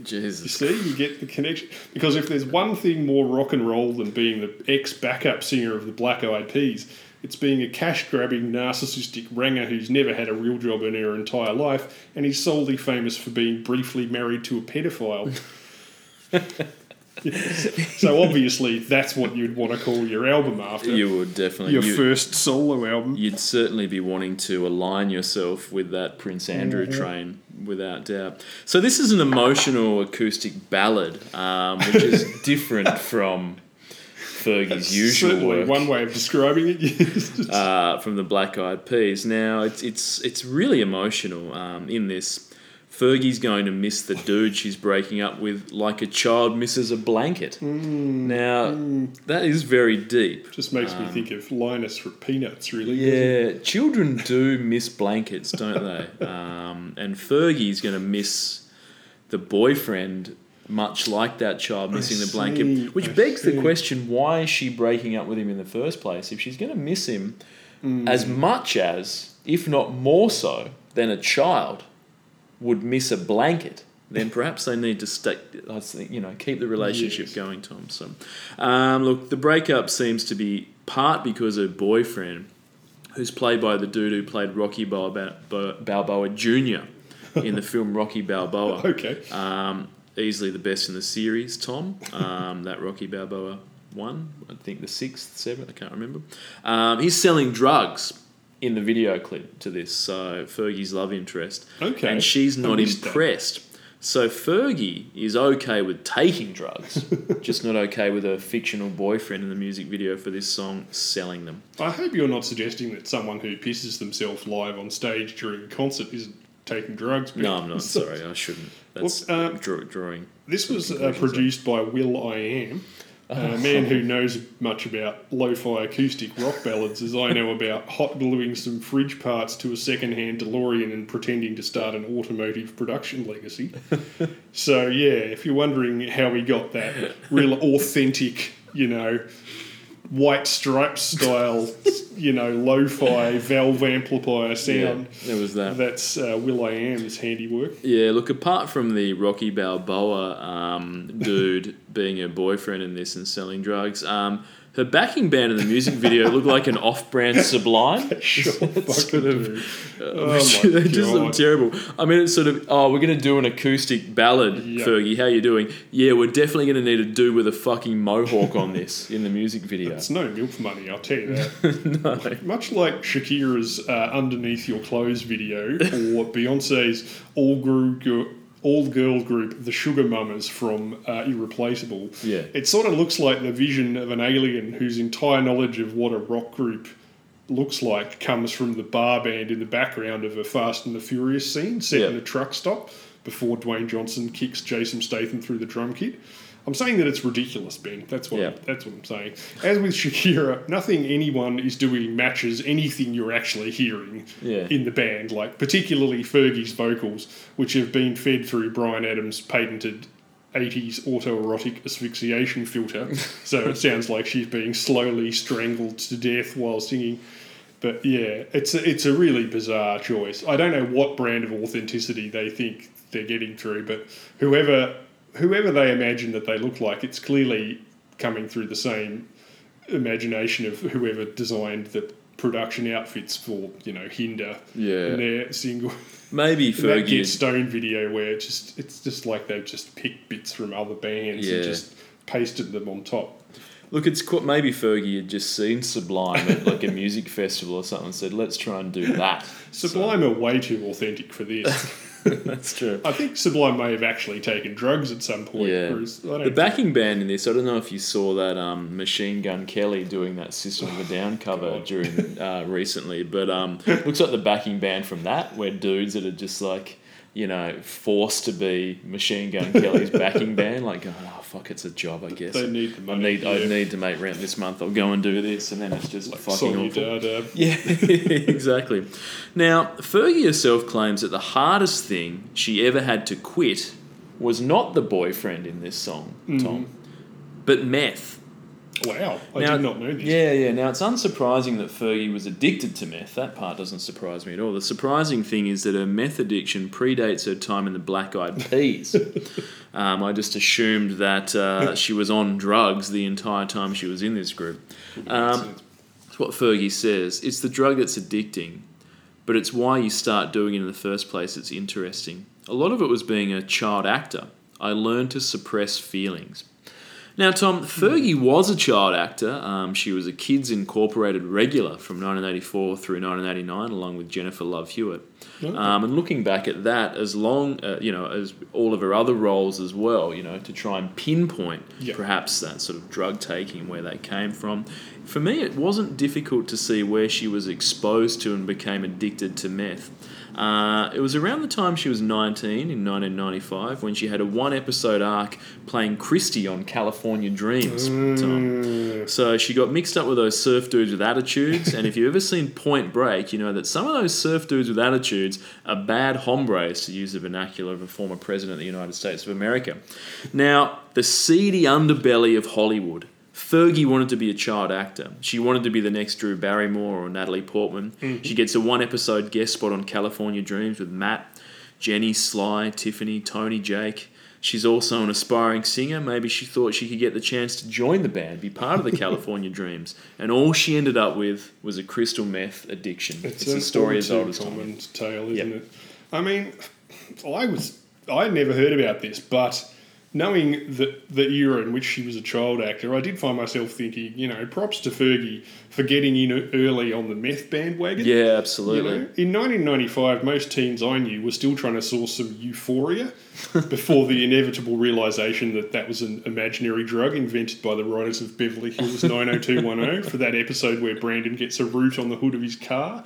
Yeah, Yeah. absolutely. By the time they found out, they'd missed out on any chance of becoming meth addicts. Yeah, do you reckon? But is it sometimes like that where they come up with that fake drug and then it becomes real, like later on down the track? Like you've seen um, the probably one of the finest films of all time, the Dolph Lundgren vehicle Showdown in Little Tokyo. I have. Um, you may recall that the drug that they distribute, not that you know, Dolph and Brandon Lee, who are cops who have to take down the, the yakuza who are selling drugs, I believe. Um, the drug that they're dealing is called ice oh, wow. Okay. Um, and you go, it's a made up drug, but then you fast forward, Hmm. you know, a couple of decades, and the next thing you know, it's it's ravaging the rural towns of Australia, That Tom. is. So that's obviously just a rebranding of methamphetamines, but anyway, it's okay. yeah.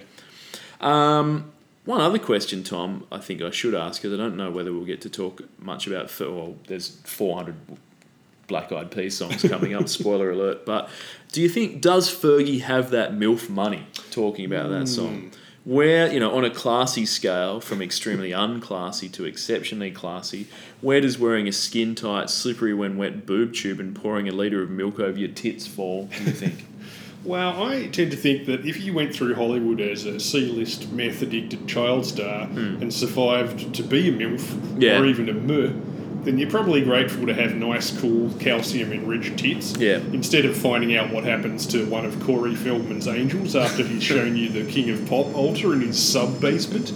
You know, it's true. I'd go with the, you know, slightly chilled boobs, I think. Yeah, I think so. Look, um, and that is a fair point. Uh, her music is, is terrible. I mean, it's it's um, you know objectively awful. But uh, for someone that did have a meth addiction, um, yeah, she seems to be holding up okay. Yeah, as child stars go, to get a second chance at a career, Yep. you know, even if it's as some weird, not very good pop star, you'd be happy as Larry, wouldn't you? Yep, definitely. Um, yeah. So look, Fergie herself has 10 million listeners on Spotify, and that's separate from her work in the Black Eyed Peas. Mm. That's a lot. 84 cents, nine weeks for this, which is insane. Lyrics, what do you got? Uh, this is written by Fergie and Toby Gadd, co-author of "If I Was a Boy," "Big Girls Don't Cry," "Lolita" for the Veronicas, "Bitch I'm Madonna" for Madonna, "SEX" for Madonna, and clearly a bit of a freak. uh, sadly, he seems to have left all that energy in the red room for this one because it's boring as shit. Yeah. Uh, I hope you know. I hope you know that this has nothing to do with you. It's personal. Me, myself, and I. We've got some straightening out to do, and I'm going to miss you like a child misses their blanket. But I've got to get a move on with my life. Yep. That's right, Ben. Fergie and the Gadmeister have managed to take three verses, three choruses, and four minutes of your life to say, "It's not you, it's me." Yep. A five-word excuse for dumping someone so hacky that Seinfeld was taking the piss out of it in 1993. Yeah, exactly. Apparently, they thought, mm, we need another bite of that fucking cherry. So here we go, four minutes of your life. Fucking hell, yeah. Look, trash, trash, trash. Speaking of trash, um, Sean Kingston, Beautiful Girls. Oh. Five weeks of that. So I'd completely forgotten that this existed, probably Me because too. it's hot garbage. Yeah. Um, it sounds like it was recorded in 1962, and I've always hated a throwback, but something I hate more than anything is when someone's like, oh, let's just do some, some of that Yeah. 60s sound. God, and then yeah. people will be like, this doesn't, oh, this stands out, not because it's good, but because orally it sounds different to the other things that are happening at a time. So people are like, oh, I like that different sort of thing. And it's like, well, it's just from a, a different era. If you're not good. recombining it, or if you're adding something new to it, Oh, that's of course. different. But yeah, Yeah. just you know, As we talked about, like with Kanye um, and and uh, Jamie Foxx the other week, obviously Gold Digger, great song where they've taken the samples from a different era, added in some new beats, added in some new lyrics, Yeah. done something different, combined the old and the new to create new music, which is what you know the best sampling based music does. yeah, Take like something from Moby's the old play album. Moby's play album or Moby's grunge album that I also champion. But this is just directly Where from the fuck did Sean Kingston came from? I think Ah. at the back of my mind for a long time, I thought he had something to do with Shaggy, but Yeah, no. I think maybe it was just that they both came from the same place. Uh, look, I think he might be. He, I think he's from Jamaica. I, I think I think he he is. is. But look, he was discovered on YouTube, which at the time was a novelty. as we've said, this year and the last year, Yep. it's like this is when getting discovered on YouTube started. that used to was- be newsworthy. If It did, someone, yes. if if someone got a record deal off the back of a song on YouTube, it would be like Yeah, big news. Like, like you said, they, they found this guy whole- on YouTube. That whole fucking "Flowers in Your Hair" song by Yep. Sandi Thom was pitched of the fake story that Yep. she'd been a viral success off Yep. YouTube, you know, Exactly. off uh, web video. For sure. So that was that. Whereas nowadays it's just like, oh, we found them on YouTube. It's like, yeah, where else are you gonna Yeah, find them? show me when that counter's got three commas in it. Yeah, exactly. And then we'll, it's sort I'll tell you that being a um, being an A and R guy. It's not about going out to you know the shows and watching. No. You know, going to five band nights a night a week and watching all the bands and you know making notes and checking the shit out. It's just jump onto YouTube, see which kid has heaps of views and comments, That's and then right. just rock onto that. So you yeah, get yourself, you earn, you, get hundred million Yeah. fans on your own, and then bring them to me, and I'll think about paying you. For sure. So he was discovered um, on YouTube as a rapper, but ended up doing this doo wop bullshit. Or um, what's uh, what did what um, did Eamon call it?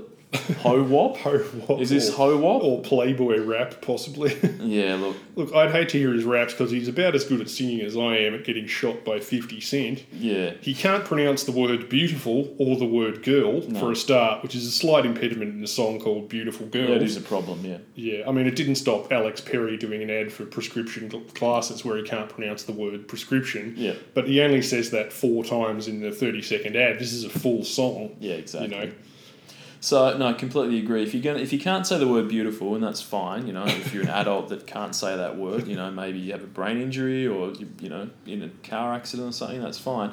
I'm not judging, but maybe don't just call you, you know, like delightful girls or glorious girls or lovely girls. Just call it a different name. If you can't say girls, just call it um, lovely hoes or something like that. Be- you know, I think great- that's an Eamon song. Great bitches, yeah. so the song is based around uh, the bassline riff from Ben E. King's "Stand by Me," Ah, yes. and was written by sixteen-year-old Sean Kingston in a couple of hours. Taxi. Club. eh, Now eh. the lyrics describe the feeling of being a teenage boy when he's dumped by his girlfriend. Do they? Fantastic. Let's say that they do. Well, do. let's say that they do. Um, but here's a question though: When they say he wrote this, did he really write this, or did he just sing some words over a pre-existing song? Yeah, I mean, Because this is a question The baseline is just sort of. I listened to this and just went, Yeah. did, "How much of this did he write? I know it's like Fuck a lot I of would these that we've got. Maybe the lyrics, but they're about as original as. Um, Yeah. Well, I don't know. Also, they're not as good as the original No. anyway. Yeah, exactly. You might, I mean, you might think if you haven't heard this, you might think from what we've said that a 1961 soul classic based on a Negro spiritual, based on a psalm, might not be the best fit for a 2007 hip hop tinged pop song. Yep. And you might be completely correct, as this sounds like hot ballsack. And that's no fault of the original, which has been covered more than 400 times Yeah. by different artists, making this the 400th best version, Yeah. just above the Crazy Frog Nokia remix and the Fergie version. Um, a lot of people Did may do one? You know, if they've touched it. a lot of people may know this from the uh, Stephen King movie Stand By Me, in which it's the, the song obviously Oh, appears, of which is named after that song. But yeah, so it was a, a hit in his childhood, which is the era being lazily evoked in the video for this one. You might think I'm being unfair, but to quote from an annotation clearly written by Kingston himself in his own Wikipedia page, the song sold more than 2 million ringtones in the US alone. Which might sound like a bit of a boast if you hadn't just heard that Kinder sold three, Three million ringtones. ringtones. Yeah. As we've conclusively proved in this podcast, Ben, uh, the Venn diagram of people who pay money for ringtones and people with musical taste looks like one circle because the other circle is pinned to a door in Luxembourg on the opposite side of the fucking planet. It's quite some distance away, Yes. isn't it? So.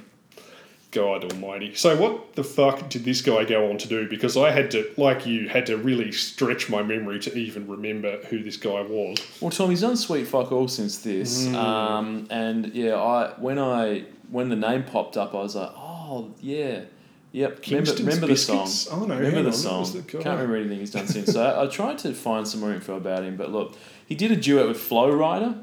Uh, He did a duet with Nicki Minaj. Yep. But even with those high pro, some of the best in the business, even with those names attached, he wasn't able to get those songs Hmm. over into you know charting hit territory, even with a big name. So made me think that uh, Sean Kingston was probably the weak link because it's not Flo Rida. He's not the weak link. It's not Nicki Minaj. She's not the weak link. So it must be Sean Kingston. Yes. But- well, in this song, the song is not the weak link; it's him. yeah. Definitely. Oh, for sure. Everything that's been added to it that isn't the original is the weak part of the song. So I tried to find out, Tom. It's sort of like no one just disappears overnight, you know, for no reason. Obviously, mm. you know, you can release a few songs and they might not go well, but maybe even then, off the success of this song, you per- could perhaps tour or do whatever. But I haven't heard from him for a while, so had to do some research. And look, it's it's a bit sad, Tom. Um, his downfall is unfortunately a story as old as time. Um, in 2011, while in Miami on holiday, Kingston was in a jet ski accident. so I think that put him out of action for a while. he joined that that tragic club of The tragic rock club, stars yep. who get into Yep, jet ski yep. accidents in Jet Miami, accidents. Florida. Um, he didn't die. He just um, never recorded anything else after that. I think in 2011, sorry, 2021 November, so only a few months ago, um, Kingston allegedly punched a video director and pulled a gun on him inside his home in Los Angeles. So Wow. he's I um, can only assume that uh, Sean Kingston discovered the dude had previously directed Pumps and a Bump for MC yeah, Hammer. no doubt. I'm not sure if it's the same director who did this video uh, that he punched. Possibly so, because in it, Sean Kingston looks, acts, dresses, and sings like the titular character from the live action Fat Albert and the Cosby Kids Oh movie. yeah. It's also set in some ersatz 1950s fucking diner. And as Generation X, who grew up drenched in boomer pop culture, I would happily never hear or see anything else about 1950s Americana for the rest of my fucking life. Happy Days can take a day to happily lick D's nuts. Ben. Yep. The only good thing about 1950s music was that, unlike this song, they didn't have fucking auto tune back then. Yep, that's true. Yeah, look, I find it hard to get nostalgic for an era that I never lived in. So, but Sean Kingston, who was born in 1990, um, has decided to, to go back to the good old days of 1952 America, despite the fact that he's actually from Jamaica, I believe, or the Bahamas. I can't It's recall which one, but yeah, look, it's It terrible. doesn't even suit the original song. The original song doesn't even suit that shit. No, know. exactly. Look, he's still got 11 million listeners on Spotify, which I imagine is exclusively this song ending up on some worst of 2000s playlist or some bullshit. Terrible. Um, and this would cost you 17 cents, which is, I think, probably about what it deserves. Anything else, Tom? What do you got for me? Uh, lyrically, uh, now we're fussing and now we're fighting. Please tell me why I'm feeling slighted and I don't know how to make it better. You're dating other guys, you're telling me lies. Oh, I can't believe what I'm seeing with my eyes. I'm losing my mind and I don't think it's clever. Well, you're right, it's fucking mediocre as hell. I feel even sorrier for whichever half dead slaves came up with this original song just so this pudding eating coit could bend over and take a dump on it with whatever the fuck this song is. Like, Ben, does this even mean that, you know, does this mean that Sean Kingston supports slavery? I think Or it does. Slavery, as he would pronounce it. yeah, I think it does. Look, I, I that's what I took away from the song, Tom. So Hmm. I um, mean, if he doesn't, he certainly profited directly from it, I believe. You Oh, know, for It's sure. a straight line. Yeah, you know. definitely, definitely, definitely right. So he he is he can that house that he almost he pulled that gun on. That's effectively bought from slavery. I would. That's suggest. right. So should be ashamed of himself. I think so. And I won't be supporting him anymore, Tom, in his future endeavors. I'll say that right now. I won't be listening to him on Spotify. So um, I what when I had to listen to this song um, for research, Tom, I didn't want to listen to it on Spotify because I knew that he would get some money off this. So I had to go and That point zero zero three cents. so I had to go and find um, uh, the single and then ask the, the shop, the op shop, if they'd put it on for me so I could listen to it there. So that's how I heard it. So um, to the detriment of everyone else in the shop at the time. Sorry, uh, I might have got a bit carried away with the massive level of shitness of this song. This year has been a tough one. Yeah, it has been tough. Ooh, But look, don't worry, it's getting better next. Um, Delta Goodrum in this life for one week. So God. more weak shit from Delta, Tom. More now, weak shit. this is an eighth number one single, if you can mm. believe that. And Australian her first one was only a couple of couple of years ago. So she's pumped out eight in a very short period of time. Now, Tom, to be fair, this is slightly less boring than most of the others Yes. in her oeuvre. But that's like saying Twilight Breaking Dawn Part 1 is less boring than Twilight Breaking Dawn Part 2. It really is much of a muchness. I'm a big part two man. You are? but Okay, yeah. fair enough. Um, yeah, no, it sounds like they've tried to turn this into more of a power ballad than her usual plunky nonsense. Yeah. And it sounds like she's trying to do something a bit more interesting with her voice, maybe? Yep. She's like occasionally reaching for some sort of Alanis ish edginess and a hint of a sort of theatrical voice to her, to what she's singing. I mean, does it work? Well, yes, in the sense that it's a bit more interesting than her usual songs. Yep. And no, in the sense that it still lacks the musical heft and thematic gravitas of, say, I've got a lovely bunch of coconuts. Yeah, look. But you know, the slight improvement in range and production might be explained by two additional American songwriters and producer John Shanks, Yep. who's worked with Miley Cyrus, Hilary Duff, Sheryl Crow, Alanis herself, and Keith Urban. Ooh. So he has a lot of experience with buffing turds to a high sheen. you know, he's got a special collection of chamois that are very good at it. Absolutely, yeah, indeed. Look, um, yeah, you're absolutely right. It um, it does seem to have something more, and it is. It's got more Oh, power. just compared to the previous six of her fucking They're all songs, the that rest are just done. boring piano ballads. Just attempts to do some power. So in this life, though, Tom, it's been used uh, in Qantas frequent flyer advertisements. Okay. And musically, the song's about as interesting as a frequent flyer program. So Hmm. good music, Tom, like Qantas, can transport you somewhere else, somewhere exciting. And this song transports me to uh, Meadow Muse Baker's Delight. So Wow. I think that's sort of the vibe I'm really getting off this one. Have you heard the news What is it? No, about the Meadow Muse? no. Oh, okay. Sorry, no, it was just the song. Have you heard the news? about Yes. the Meadow Muse.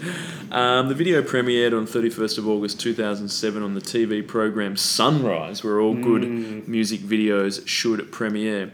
The video has been criticised for being, quote, too basic as it's just a white background with her sitting on a chair. And yeah, to be fair, this is real basic bitch shit. So they decided to make a new video for the American audience, um, which is a piano on a beach. Hmm. Um, I guess it's better in the sense that Twilight Breaking Dawn Part One is better than Twilight Breaking Dawn Part Two. But I, I- know, I know you're a Part Two man, Tom. I think that's unnecessary anyway, because frankly, Delta on a white piano against a white background in a white dress is probably the most appropriate video possible for this. Yeah. I don't know why they were upset, really. It would only be more fitting if she was also eating a huge bowl of vanilla ice cream while downloading the latest episode of Survivor and asking to speak to the manager. It's just why you would bother to, you know, put her on a ah. beach. Like, no one's fooled with that shit. Oh, absolutely right. Look, after the dog shit previous album titles Innocent Eyes and Mistaken Identity, both fucking awful, Delta decided to just call her third album Delta.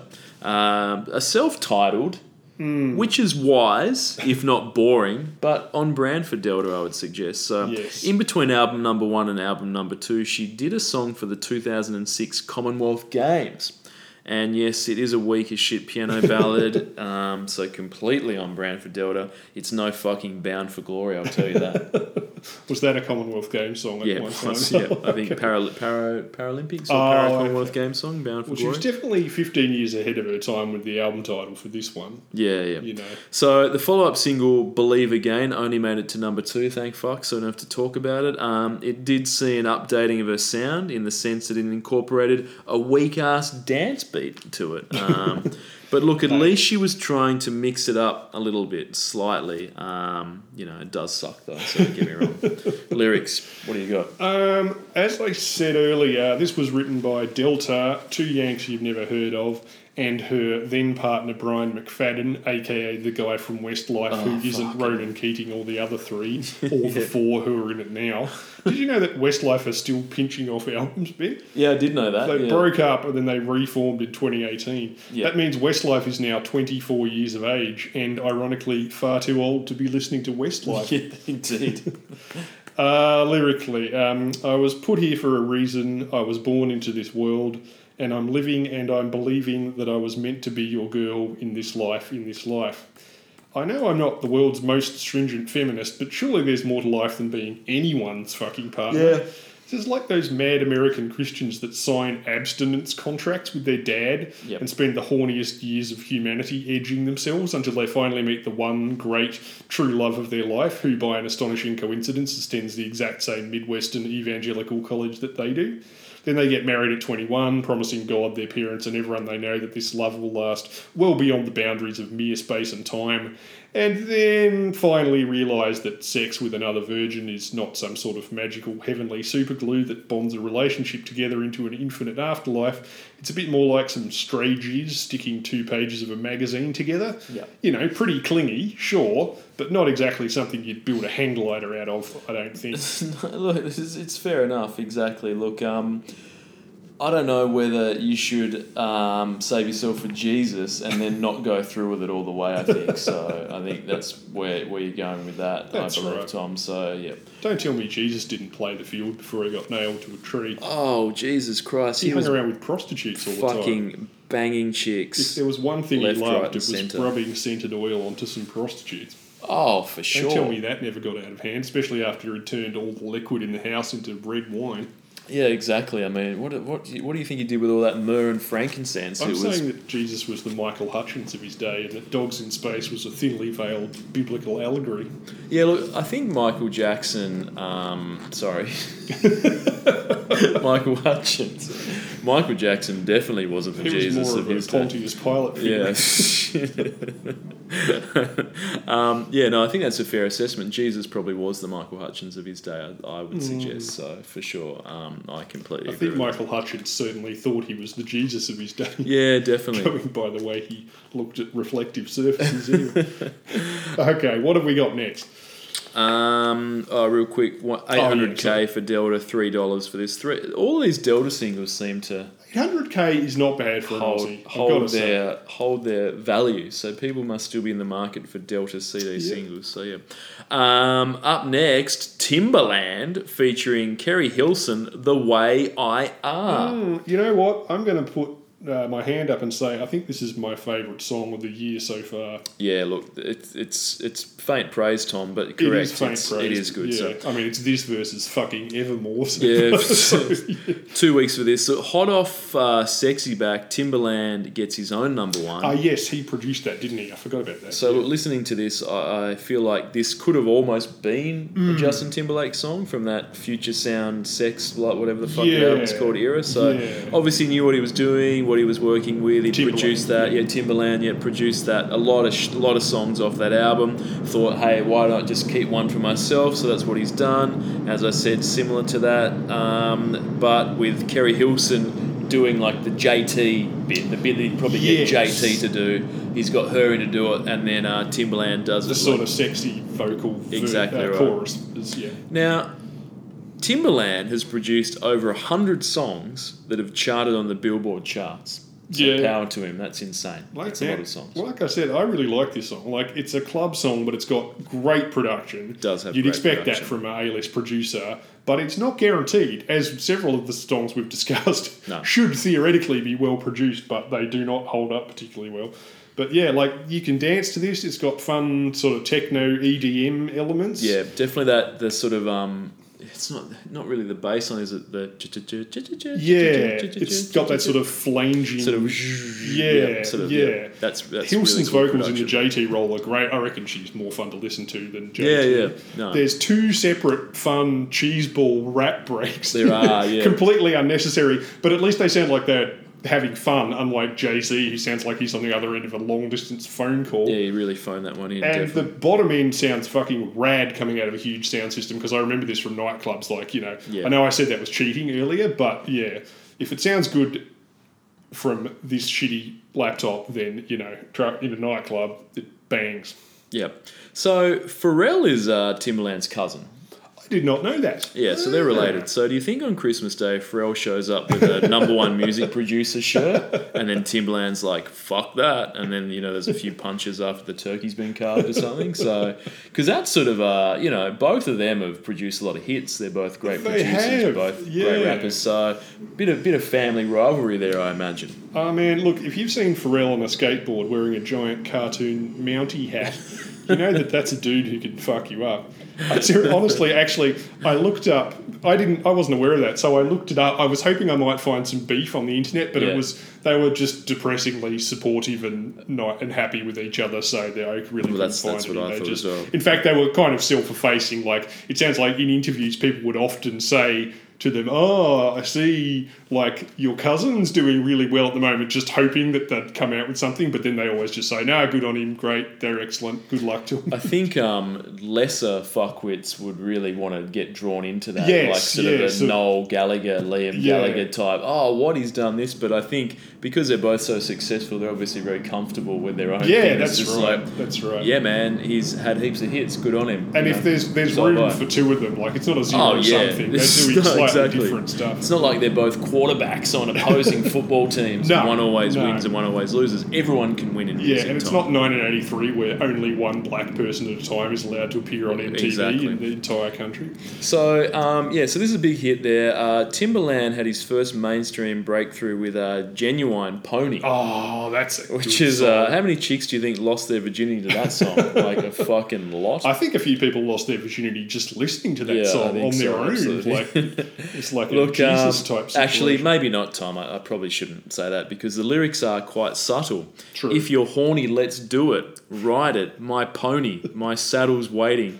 Come jump on it. So, um, and what I love about that song, I do find it. It's obviously a fucking banger, but I do find it refreshing. As most rap is all about, you know, how boasting how rich you are. true. You know how many chicks you get. You know all the diamonds you've got. How big your dick is. But Ginuwine's happy to refer to his penis as his pony, not a raging stallion, but a two-inch pony. So power to him for bringing some much-needed honesty to the rap game. I think so. that's true. It made me wonder if was Ginuwine perhaps the first brony Ben.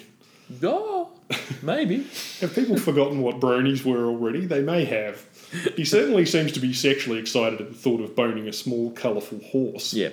I mean, this may explain what he's been doing for the last 15 years. You know? Ginuwine, yeah. Just braiding manes, attending very select gatherings of men in brightly coloured plush fabrics and plastic hooves. Yeah. Some call it clop, Ben. That's an internet term. I call it polyester bestiality, and I doubt that Delta would approve. Yeah, yeah. I hear she once ate a piece of fairy bread by accident, assuming it was her normal mayonnaise sandwich on white, Oh. and had to be taken to Piano Ballad Hospital, Yeah. where all the windows are permanently open so the curtains can blow free, nobody wears shoes, and everyone dies of hypothermia at age 32. Sorry, I got a bit distracted there by Ginuwine. um, okay, sorry. Um, Um, I was just going to say uh, the music video for this song. Did you see that? Did you Oh, actually yeah. watch it? Yep. There's a couple of different versions, but they're basically the same thing. I I tripped over this. I thought you might think this was funny. The music video for the song was directed by a guy called Shane Drake and was filmed in the UK.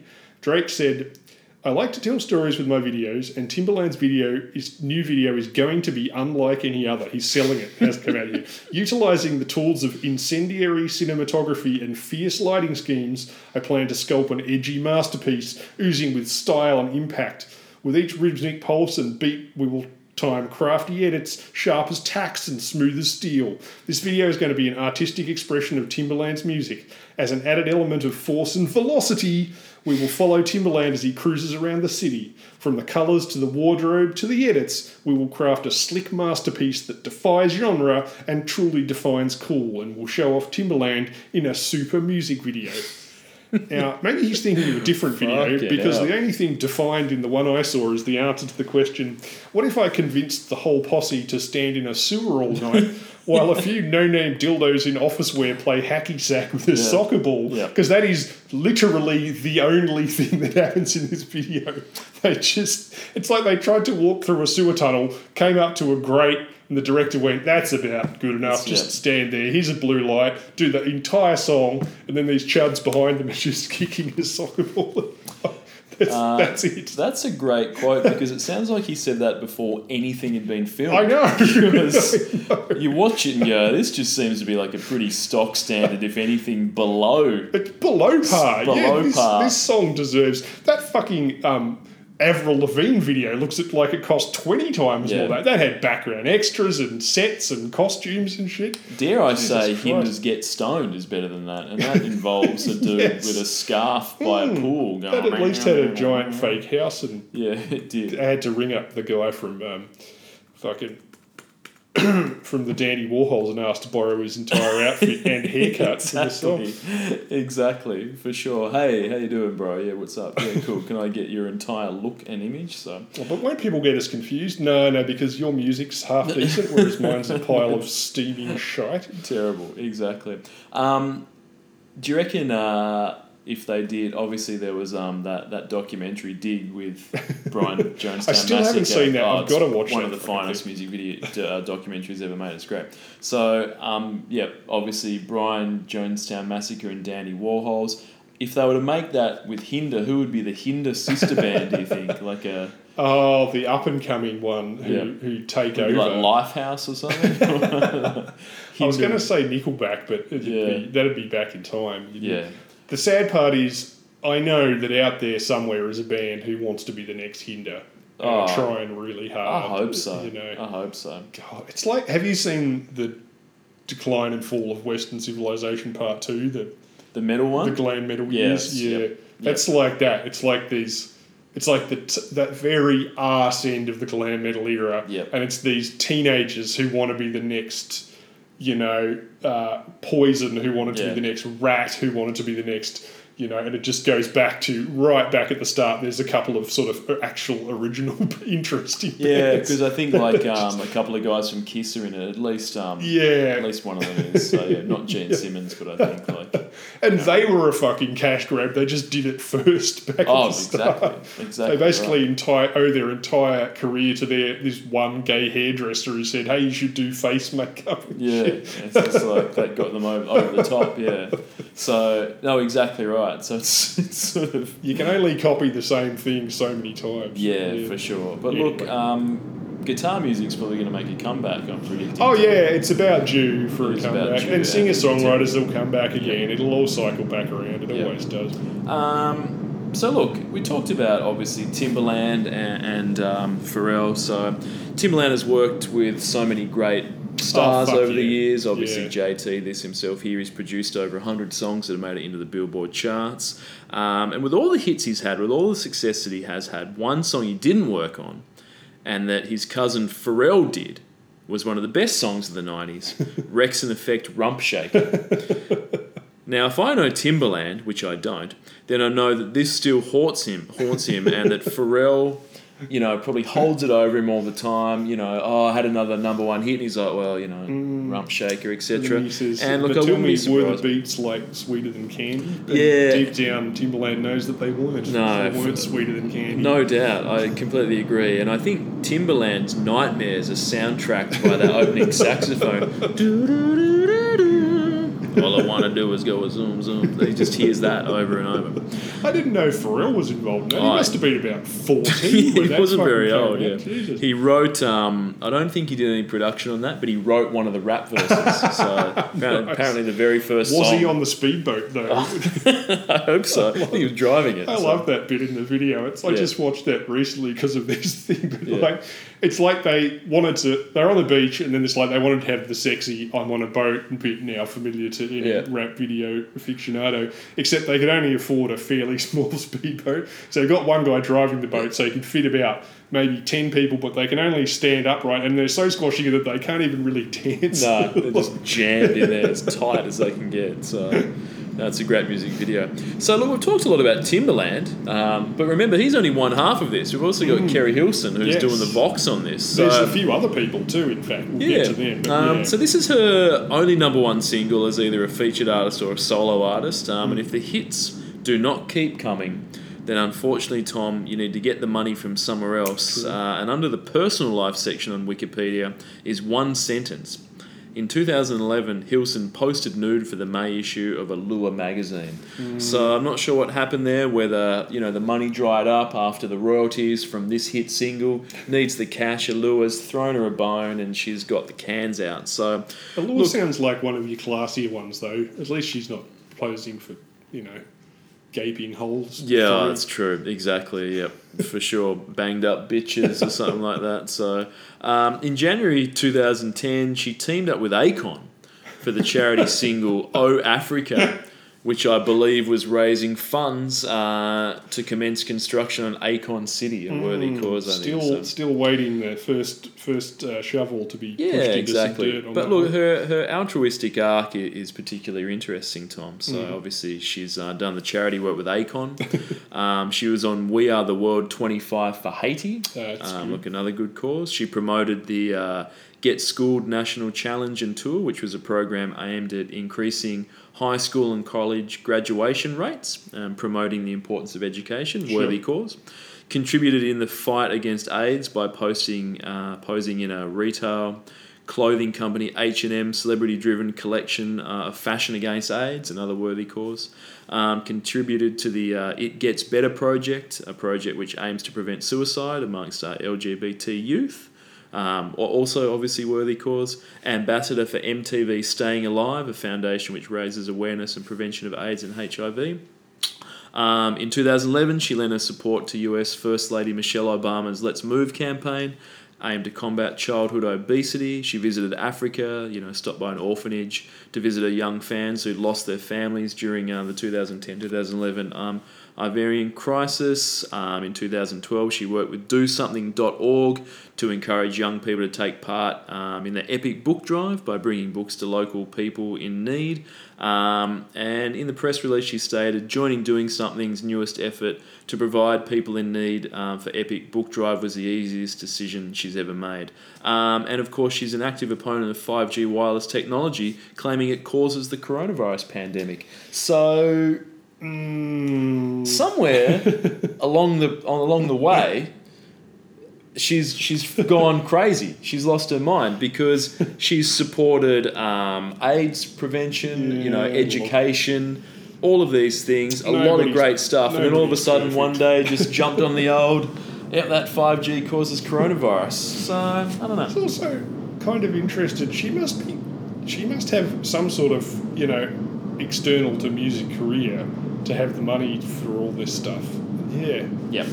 Unless she married, you know, Timbaland or something. Yeah, maybe she's maybe she's just the face of all these ventures, and she's getting money donated to her for Sure, charity. So all worthy causes. So, um, but yeah, look, um, do we do we need to do a Joe Rogan style um, Deep dive five five G? Do do we need to? Do you have to say that on podcasts these days? Five G does not cause the coronavirus, just in I case think people. it's it's more if we were actively selling uh, toothpaste, which we were claiming that cured Cures the 5G, coronavirus. and That's the problem. Advising people not to take, you know, life, you know, telling people you don't need insulin for diabetes. Go and drink fucking bleach and Ah, with yeah. hydroxychloroquine and ivermectin mixed into it. That'll do the job. Um, did you know that Ginuwine pony cures coronavirus? You It just would listen not to that, surprise just me. blast that, and you're good to go. So, um, look, so look, eleven mil for Timbaland, three mil for Keri Hilson. She's still got fans despite being insane, and this sells for fifty-seven cents on Discogs. What about the lyrics?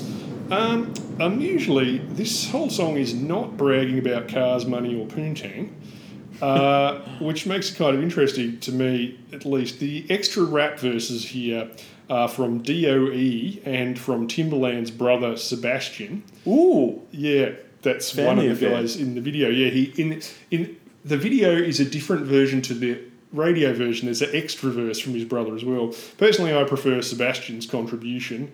Yeah, my money ain't aloof like Phil and them, and it's really not quite low as LSN. Your body ain't Pamela Anderson. It's a struggle just to get you in the caravan. But listen, baby girl, before I let you lose a pound, I'll buy a bigger car. I love you just the way you are, the way you are.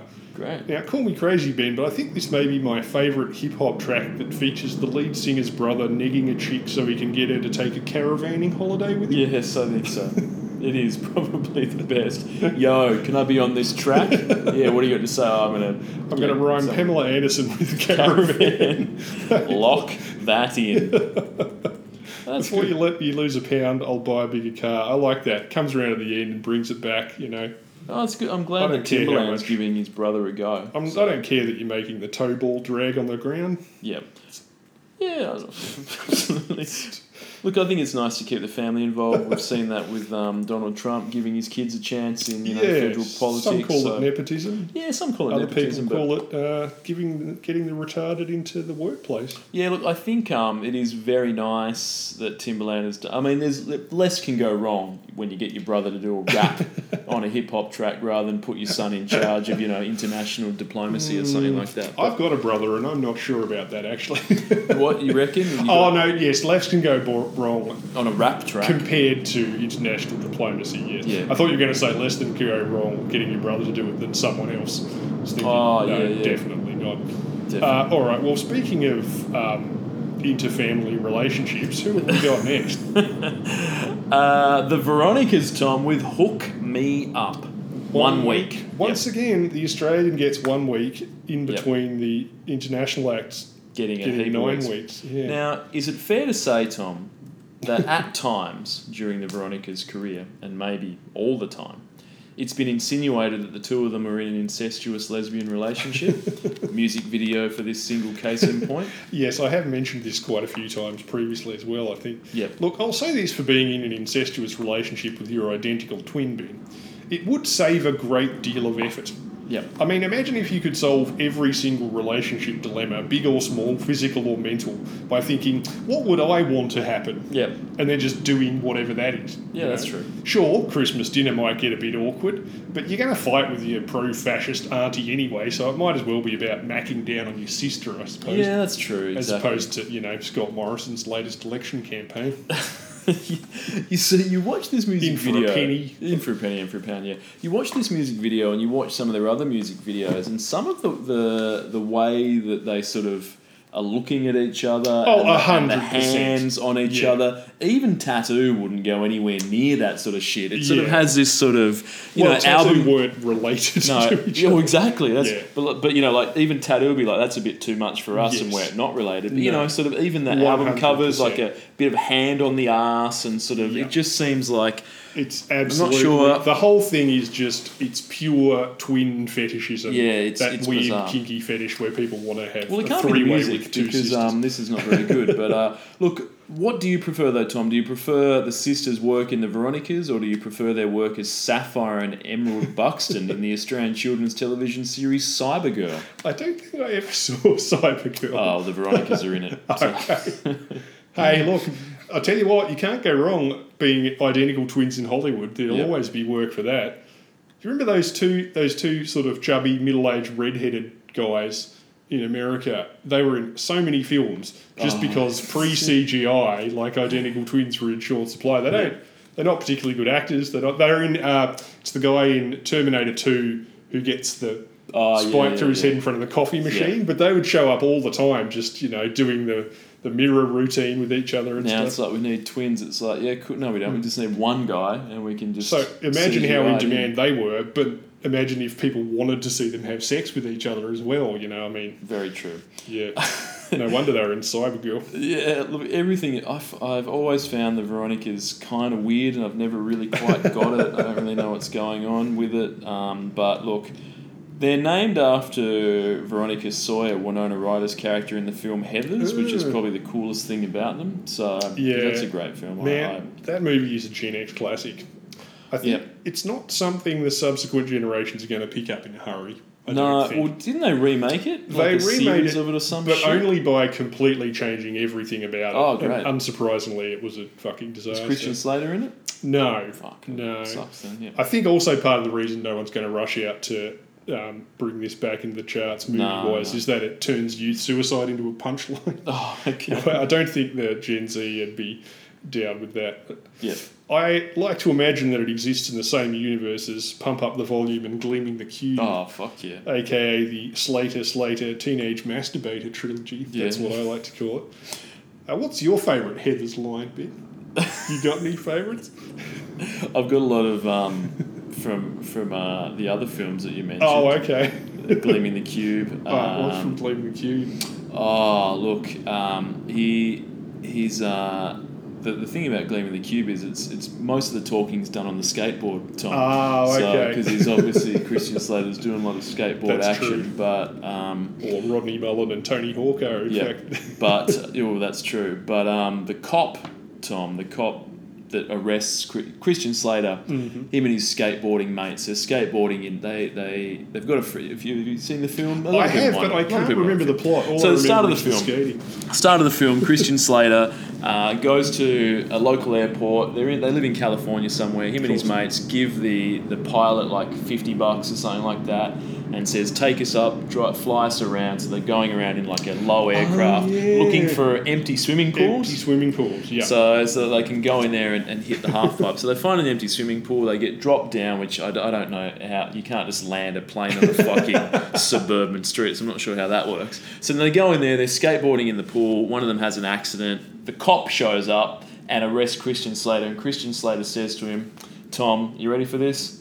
If I had a dog with a face like yours, I'd shave its ass and teach him to walk backwards.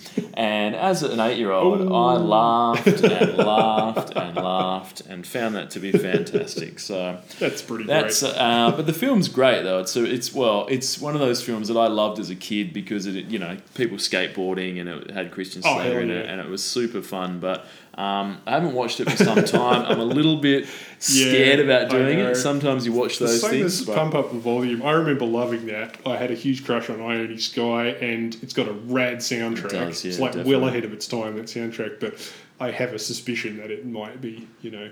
I watched it when I was like the age of like the, you know, there's because he's like that DJ, and this, you know, the, the troubled teens called him in the middle of the night, Yeah. and they could shit their parents don't understand. And I was like the age of those teens, and I remember liking it back then. But I'm starting to wonder what. Uh, how legitimate their problems might actually be. Thinking about, about as legitimate as mine were, e.g., not fucking very. but- yeah. yeah.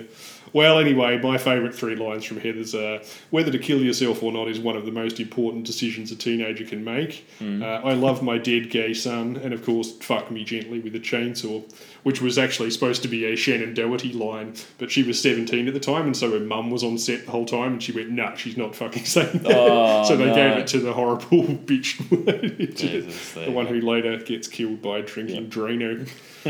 Now- through a plate glass table. Oh yeah.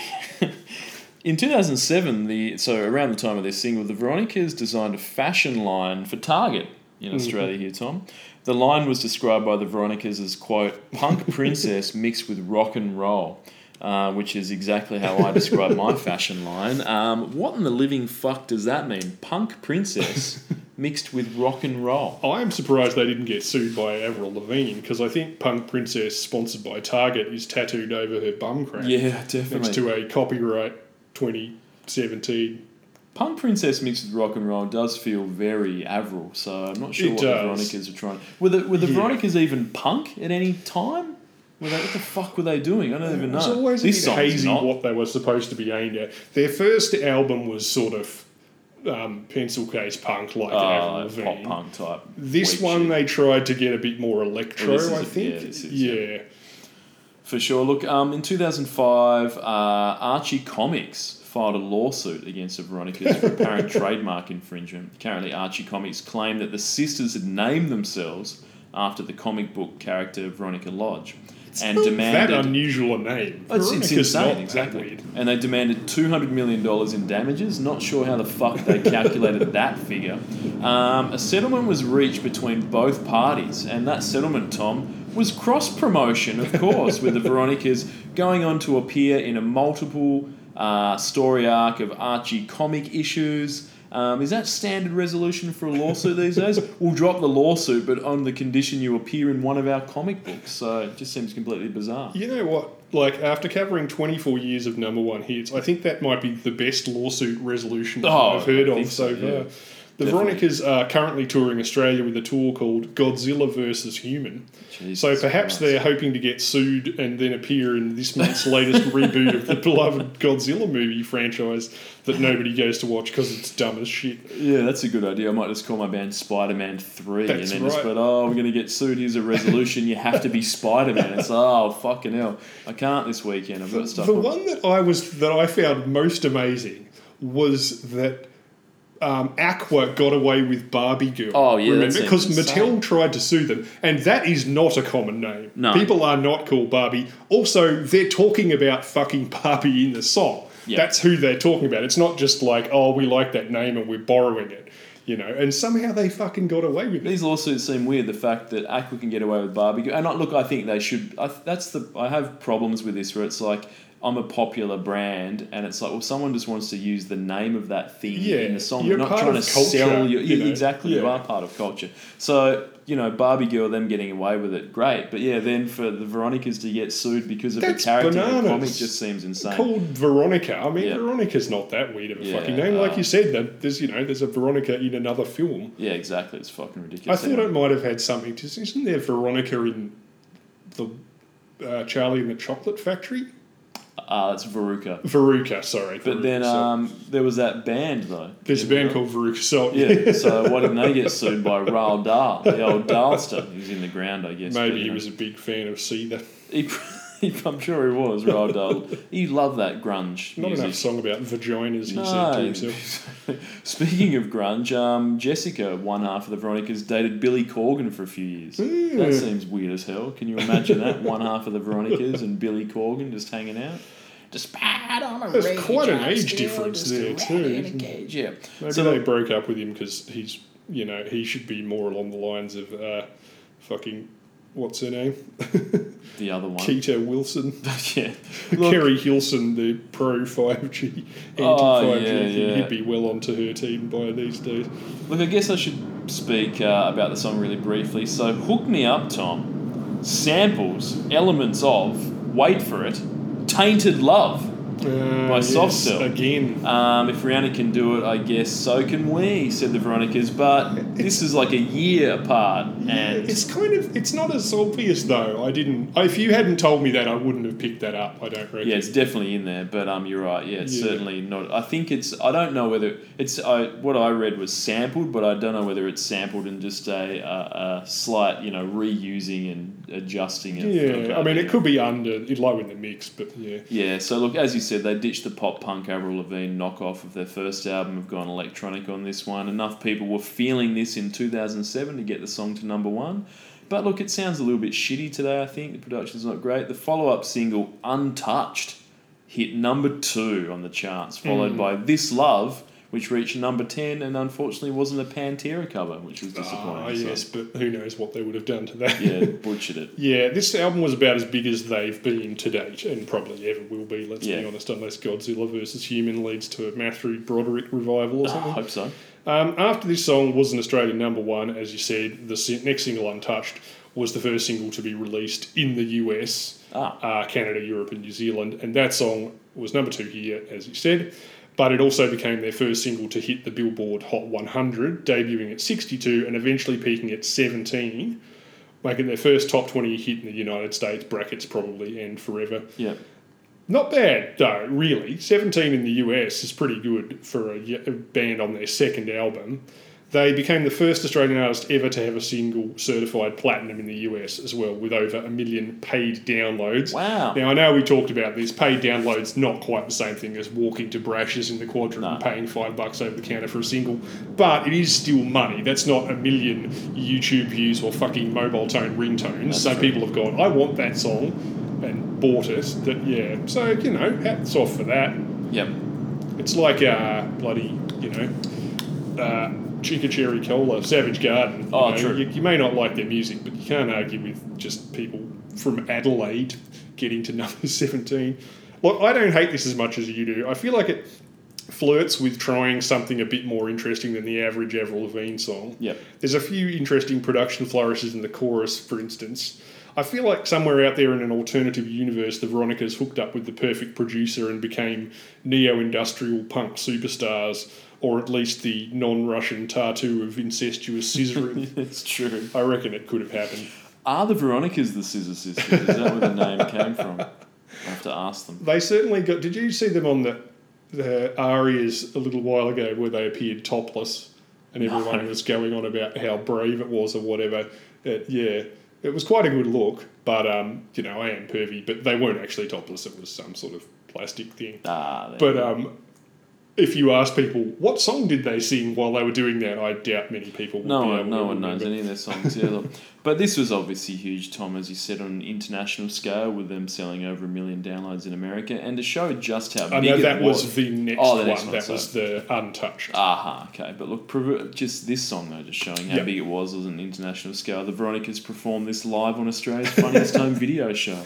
When did they manage to squeeze in live bands? Um, Fuck knows. That must have been the end where YouTube was nudging up close and nipping Yeah, at their heels. They were just like going. So what's the show we again? It's people sending in videos of someone falling in No, the no, water, no, no, it's Tony like, Pearson making wacky puns, wearing a polka dot dress shaped like a big M carton or something. yeah, no need to tune in when you can just get that for free on the internet. So yeah, they must have pivoted into live music, and the Veronicas performed this. So, That's how are they doing these days on your Spotify?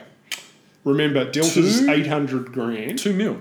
See, there you go. More- I mean, they, more than that. they achieved, even albeit briefly, they achieved an international success that Delta never quite managed. And Tom, new world record for us. Um, this CD single on Discogs will cost you nine dollars and twenty two cents. Fucking hell. That would be more than it cost Exactly. at the time. So wow. if you bought a Fuck, they really mustn't have had up, much faith in this bunch. Should I should have bought a thousand Tom back in two thousand and seven. Got this even further up the charts. And This is like their second CD. I'm, I'm thinking maybe their first album didn't do as well as they hoped. Yep. They were like, okay, we'll do another album, but you know, we're not going to go to a huge effort. This video looks like it cost about twenty bucks and was filmed at Riverside High School. Yep. They've released this single, but only in Australia. But it's done a bit better than they've thought. Then they've gone, all right, well, maybe we'll do an international release for the next song. Yeah. You know, this is done better than I thought. So maybe they only did, you know, a handful of these. They but- might not have made many. Yeah. but still, that yeah, that's the most expensive one we've ever had on. Yeah, geez. Exactly. Also, So, two million. That for an Australian artist, two million overseas listens is not bad. yeah, definitely. So what are the lyrics to this? Uh, written by the Veronicas, whose real names are Jessica Origliasso and Lisa Origliasso. Probably pronouncing that wrong. With Shelly Peiken and Greg Wells, and produced by our mate Toby Gadd. Last Oh. heard on Fergie's Big Girls Don't Cry bracket Jeepers. personal end bracket. Appropriately, it sounds like it was written by three different authors. Uh, I'm tired of my life. I feel so in between. I'm sick of all my friends. Girls can be so mean. I feel like throwing out everything I wear, starting over new because I'm not even there. That's like one author. Yep. Next author comes in. Sometimes I want to get away someplace, but I don't want to stay too long. Sometimes I want a brand new day, try to fit in where I don't belong. That's another person because it contradicts the last thing that they said. Then different person writes the chorus. Hook me up, hook me up. I want to feel the rain in my hair. Where should we go? I don't even care. Anywhere is good enough. Mm. And it's got some weird. Where they? It's just got some weird notes that they do in that bit. I don't know. Anyway, it's not great. But it's better than uh, most of the other stuff. Yeah, year, it's, it's. I don't think this is any worse than if if you gave this song the production values that that Avril Lavigne song did. I reckon you'd come up with something as good as that Avril Lavigne song, which is not a high bar, No, no, but you know, absolutely. Um, music video, they're in like a boarding school or some shit as well. I think. it's like a yeah, it's up. like a fucking seven years too late knockoff of "Oops, I did it again." Where the Yeah, no, not "Oops, I did it again." What's the first one? What's the first one? Was that yeah, yeah. Oops, I Yeah, did it again. yeah. Yeah. And it's like, oh, but check this out from a metaphor, Ben. It's like the school is like imposing a sort of regimented, Yeah. you know, uniform, if you will, appearance. You know, there's one Yeah. area where only boys are allowed to go, and one area where Ah, only okay, girls are yeah. allowed to go. But those Veronicas, they don't play by the rules, Ben. Well, they don't. I mean, I've described them as punk princesses mixed with rock and roll. So I guess that's sort of where they're at. well, Target definitely supplied the fashion for that video. No, no doubt. Um, all right, up next, we're sticking with Australians Uh, for another one week. for another one week. Uh, the queen is she the queen of pop? I don't know. The, the princess She's of certainly pop. the queen of queens by this stage. Yep, Kylie Minogue, Two Hearts. Ah, yes, yes. Um, I thought this was a, a Phil Collins cover. I was Two going to Hearts say that together. lazily sure. You were no. Oh no! How could you not though? Um, so Kylie, from what I recall, Mm. she tried the whole live instruments band thing with Impossible Princess. Yeah, And it went down about as well as Scott Morrison performing with a ukulele in an inner city Melbourne pub. But yeah. Look, she might have just gotten bored of disco. Ben. Yep, yep. Hard to believe, but it's a tragic condition that can affect us heterosexuals. Yeah, that's true, Especially after three albums of the same neo disco stuff. Like, I mean, she, as we've discussed, she had some absolute bangers off those three, but they could effectively be the same long album. Oh, yeah, exactly. You could Yep. sell those as a three-hour disco mix. Those fucking. well, I think those albums were dropping almost every year because she Yes. had, we'd talk about a song and then the next year Yeah. we'd talk about another number one song that would be Yeah. off a different album since and the, then the next year. since the Millennium Turnover, she's done nothing but disco Yep. for like six fucking years. Yep. And so I reckon she was probably thinking, well, Let's do something else. So yeah, she's Yeah. ditched electronic sound. Um, as we've said, this one she's not got, not totally, No, but no, no. compared to the last. but there's a lot. There's a quote live band on this one. There's yeah. guitar, piano, drums. There's um, more live band than there is in that fucking Fergie song, which Yeah, features exactly. a live band in the video. Yeah, this is like Kylie fronting a sort of band Yes, thing. yeah, kind of. she's singing on top of a piano Exactly. in the video. There's there's someone actually playing it. And She stuff. tried it post grunge in '95, and she you know, she's put she put it on ice for, for a decade, and she's back Yeah. doing it. So Impossible Princess, people don't really didn't really like that one. I don't think. so. Confide in Me. That Oh, was yeah. the one That awesome cool. song off that that. was great. Yep. Yeah. I love that one. Um, look, th- there's a lot of people that write in and complain that we we don't really talk enough about the songs.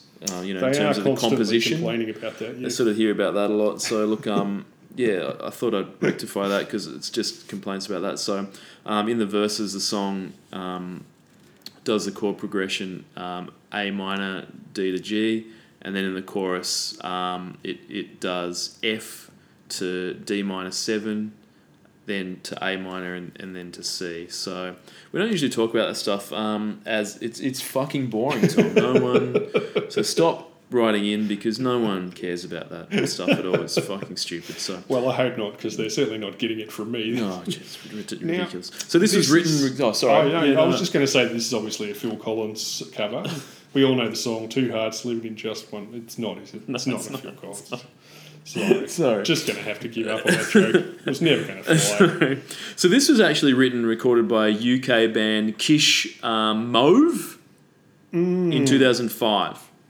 So it's only a couple of years old, and then Yes, Kylie never heard of them. decided to cover and release it as the first single off her album X. X. Um, This was yeah, so the original that. version, I had a listen. Did you ever listen? Mm, yeah. It's pretty good fun, Yeah, I thought. It's a sort of stripped back piano electro jaunt. It sounds a bit like the Scissors Sisters with the BPM turned down about fifty percent, Mm. Yep. which in turn sounds a bit like "Can't Get You Out of My Head," Yep. which is probably I'm thinking why Kylie picked it. Why she just thought, "Oh, I can do this with my voice," you know? Yeah, exactly. She doesn't have the biggest range in the world, but she probably thought, well, this is it's not too far from what I've just been doing, but it's got more instrumentation in it. You know, it's a bit more interesting. And then she could have went two directions. She could have made it dancier Yes, or dialed it back. And yeah, went the you could have direction. sped this up and Yep. get pretty much the same song. So yeah, definitely. Um, Two Hearts was used in promotional advertisements for the sitcom Cougar Town, Tom, starring Courteney Cox, which I think will ultimately be considered the better show than Friends long term. So, Did you, did you ever watch that show?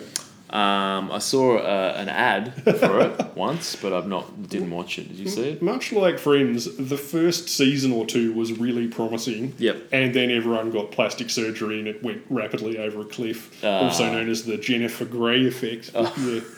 It's, I, I felt a bit bad for it because, like, the first few seasons, nobody watched because of the stupid fucking name Yep. and premise of it. When it really wasn't about that at all, it was just a kind of quite a funny sitcom about a mum, a single mum, you know, Yeah. trying to start again, and her son, and the, the people around. It's got Busy Phillips in it and her ex-husband who hangs around. And then by the time people started to get into it, then it had all become a bit, um, it had, you know, it had gone a bit face, a bit Courtney face. A bit too corny face, yeah.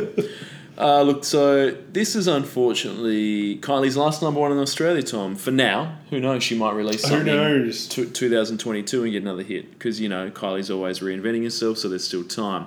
Um, yeah, but do you have a favourite Kylie song for all the hits that she's had over the years? Is there one you, if you had to choose one? Is there Well, one you'd I know we both to? like Confide in Me. Yep. That's a real standout, especially just out of nowhere. Yeah, It's great not- music video as well. Yes, yeah. It's not this one, that's sure. I No. I think to be a bit obscure, I'd vote for the Soul Wax Kyluss remix of Can't Get You Out of My Head. Mm. Not the other there's two Soulwax remixes, not the other one. It has to be the Kyluss remix. Okay. Good. Where can I hear that, Tom? On Just YouTube. it's on YouTube. You just have to because there's two of them and one of them's not as good, that's all. Yeah, Tom, I, guess if I had to choose one as well, um, I'm going to choose one that, that wasn't a number one hit. So I've actually gone ahead and um, asked you what your favourite number one is, and then I've just um, I, I've set parameters on what your response Sure. should be, and then I've just knocked those parameters down for my own response, which is it was quite unfair on you. So apologies. but um, I'd say a 1991 single. I guess I'd like it like that, um, where she samples uh, "Two Unlimited." Get ready for this. Oh yes. Certainly a deep cut from the Kylie discography, but the combination of her voice with the power of Two Unlimited gets me pumped up. So it's pretty good. fucking oath. God bless you, Ben, because I had never heard that song before. Yep. I think I was just getting it. I think you referred to it, but I think I was getting it confused with the line in Spinning Around where she says, I guess I like it like that. Yeah, yeah, yeah, Which that's may it, possibly be a reference to her past. Possibly, yep. But yeah, apparently she was going through like a club phase at this time. I think she'd gone to the UK and discovered pingers or something. Yeah. Because fucking hell, that is a stone cold fucking 91 club banger. Yep. It makes me want to drop three pink Mitsubishis with Guru Josh and talk about vests until they kick us out of regimes. And for the record, um, it also samples I Like It Like That by Salt and Pepper and Freestyle Orchestra featuring Deborah Keep On Pumping It Up extended mix. Uh, supposedly, it was produced and co-written by Stock and Waterman, but it's not a total pile of shit. So clearly, what has happened was that Two Unlimited snuck into the studio the night before release, uh, unplugged the Nintendo ROB that Stock Aitken and Waterman used to work the mixing desk, and turned it into this banger when no one was noticing. Yeah, look, Yeah. I think the only thing that can explain that song is, yeah, you're right, Kylie was obviously really into dance music. I can't believe I hadn't heard that Um, more. That yeah. song that that belongs up on the podium with like early KLF and shit like that. It's fucking rad. It's pretty good, and I think um, the reason it sounds better because Stock Aitken and Waterman, what, however they wrote their songs, it was obviously just using the shittiest like instruments they had, which is why it sounded so thin. But because this song, I think, is almost completely sample based. At least for the most Yes, part, then it's actually drawing off better produced samples. Yeah. Um, and then they've just got some dance beats, which have just yeah, and also dance beats have a different. The genre has different requirements than like pop. Yeah. You Yes. know, it doesn't. It can things can be repetitive. It's part of the part And of the can- style, you know. Yeah. But yeah, good one. So um, Also, the vid- there's a live video Yeah. of her doing that song in '91, which is fucking great. She looks like she's having an absolute blast. It is good. So hopefully that gets uh, re-released. Um, Oh man, so it should. She should be doing that in concert. I think so. So seven mil for Kylie, a dollar forty-four for this. Um, Alright. And what are the lyrics that we know Kylie didn't write? Well, did. yeah, like a lot of electro stuff from this era, the Kish Mauve original is mostly just a machine for delivering a beat and repetitions of a sort of quasi hypnotic chorus. In this case, two hearts are beating together. I'm in love, woo. I'm in love, woo. Hmm. Is this forever and ever? I'm in love, woo. I'm in love, woo. Two hearts are beating together. I'm in love, woo. I'm in love, woo. Is this forever and ever? I'm in love, woo. I'm in love, woo. The problem is that Kylie, that the Kylie version moves further away from the electro and more into pop rock territory. And judged by the conventions of that genre, even Phil Collins and the Veronicas would be saying, "Hey, maybe this is a bit shallow lyrics wise. Any chance we could flesh out the verses a tad, or at least take out a few dozen of the I'm in love, woo lines?" Yeah. But yeah. Oh, but look, you don't want to take advice from the Veronicas, otherwise. no, and there's only would- one Phil Collins as well. Oh, definitely. I mean, if she'd taken the Veronica's advice, she'd probably be finger slaying Dannii Minogue in the music video. So I don't really know. Sure, there's a market for that, but it's not really what you want to hang your career on. No, is it's not really at all. So, um, yeah, good. All right, moving on. This is the last number one of the year Another giant fucking for eight weeks. two Six, months. six weeks this year. Sorry, yep, six weeks. Two thousand seven. Two more the next year. It's Timbaland back again, and this time he's teamed up with uh, One Republic for some weak ass bullshit. Christ Apologise. So. This, I swear to God, this year, the quality of the songs is in direct inverse proportion to the amount of time that they Good song the gets number one for one week. Terrible shit, songs eight go weeks, forever. So. two months of this fucking crap. You know, look, this sucks shit. Um, look, to be fair to Timbaland, he didn't write any of this. Um, no. so, look, a hit is a hit, and what Timberland, Timbaland, sorry, has done is basically he's heard the One Republic song. Because what happens is, for those that don't know the One Republic story, and who the fuck would, um, is that this was a big hit on MySpace. Oh, okay.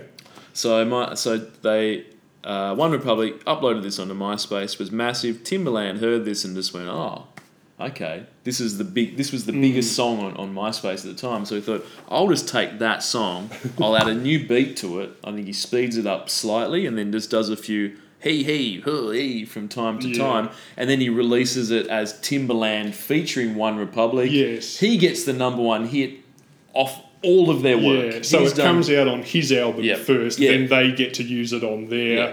first album, which comes out. This is after that. basically just this. This should just be called One Republic and Timbaland. Yeah. Timbaland just releasing it on Yeah, his record it's label. barely even featured because all he really does is production. It does Yeah. have a new beat on it. That's about it. I mean, so- that, that is literally all he does in the song. Go performance wise, is go hey hey hey, as you said. It's frankly bullshit to put your name before the artist on this one. Oh, it should be One Republic. a co-writer credit as well.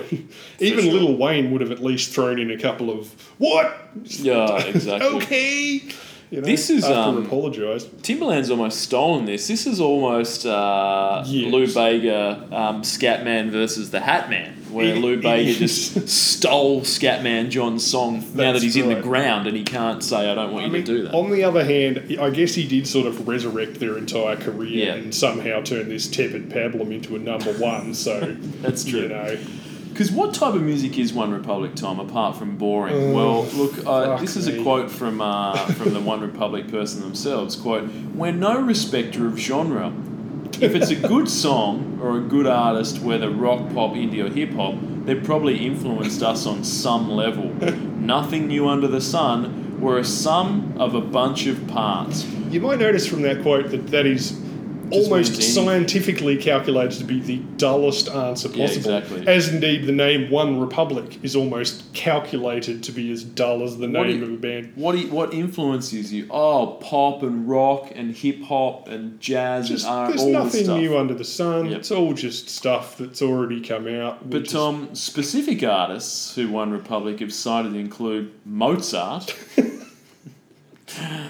the Beatles, U2, M83, and Prince. Christ now, this doesn't sound like any of those. Do you listen to No. this and think, oh, it's like a U2 and Mozart mashup? No, I listen to that quote and I think, hmm, this sounds like space aliens have taken over some not especially convincing human bodies, masquerading as a rock band for reasons only known unto themselves, and have just Googled popular human band. Got the top five examples and put, yep, they're our influences. It's like- what do you actually sound like? We sound like we took every song off fucking boring ass AOR radio and merged it into one porridgey mass. And, you know, Yeah. the median song. That's what this song is like. It's like the perfect average, nothing between all other songs. like I mean, it's one of those things where it's just like, look, they've they've called out Mozart. A lot of people don't call out Mozart, so you sort of like go, well, at least they're calling it someone different. But this has this. Like there's no relationship. No. Like it's sort sometimes I've heard um, sort of like avant-garde or progressive death metal bands like call out Mozart, and you go, oh, I don't know about that. But then you think about it and go, well, they're trying to, they're doing something Yeah. that's technically unusual or going in a new territory. So maybe Mozart, not in terms of the, you know, the the down-tuned guitar, the, the thousand notes per minute they're doing, but in terms of the trying to do something new and outside of the box Yes, aspect, at least you can go, okay, I can see that. But Mozart and this, um, even Yeah. the Beatles and this, or you like.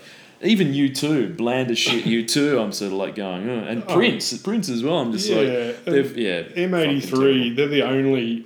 And even that, it's like that doesn't. No, sound it doesn't sound anything like that. I think they were just popular at the time. Yeah, They prob- just looked it up. probably, yeah. That came to the top of the aliens Google. Yeah, Look, look- I would describe One Republic as the perfect band for people who cried in terror the first time they heard She Will Be Loved by Maroon 5 because of its extreme edginess and society threatening attacks on the status quo. Yeah, Uh, that's a joke, but I am still haunted by the image of Adam Levine on my corner in the pouring rain, Yeah. just out there for weeks at a time, day and night, water trickling over the surface of his unblinking eyeballs as he watches me get changed. Still slightly haunted by that. yeah. This is um, One Republic to I guess Maroon Five is kind of like the the hinder to Nickelback type. Yes, and as think, and as it? previously noted, Maroon Five were people for people who found um, Matchbox Twenty a bit edgy. Yeah, you know. exactly. So the edge keeps getting shaved off until you end up with this. Hard to find anything less edgy than this, I Oh guess. my But look, God. so this is what, uh, One Republic's first single. Their previous record, um, they'd recorded a full album, Oh. Um, which was shelved, and then they were dropped by Columbia Records just a few months And before Uh, not release. shelved in the sense of putting it on a shelf. That was pushed up their ass, I believe, exactly. by the executives as a comment on what they So, felt about the music. Columbia Records decided best not to release this, doing the world a massive favour. Um, unfortunately, they uploaded this song to MySpace. People were into it, so they were giving a set. They were given a second chance thanks to the internet, um, and they've been you, churning out boring bullshit for two decades at this point. And look, in many ways, Timbaland is responsible for. Yes. Pushing them further than they probably needed to go, but he was just thinking about how can I get some royalties off this song I didn't write. So look, Did yeah. you watch the video for this? Oh yeah, It fits perfectly with the music. There are five different versions of this music video. Oh, Have you ever heard the expression "why tinker with perfection"?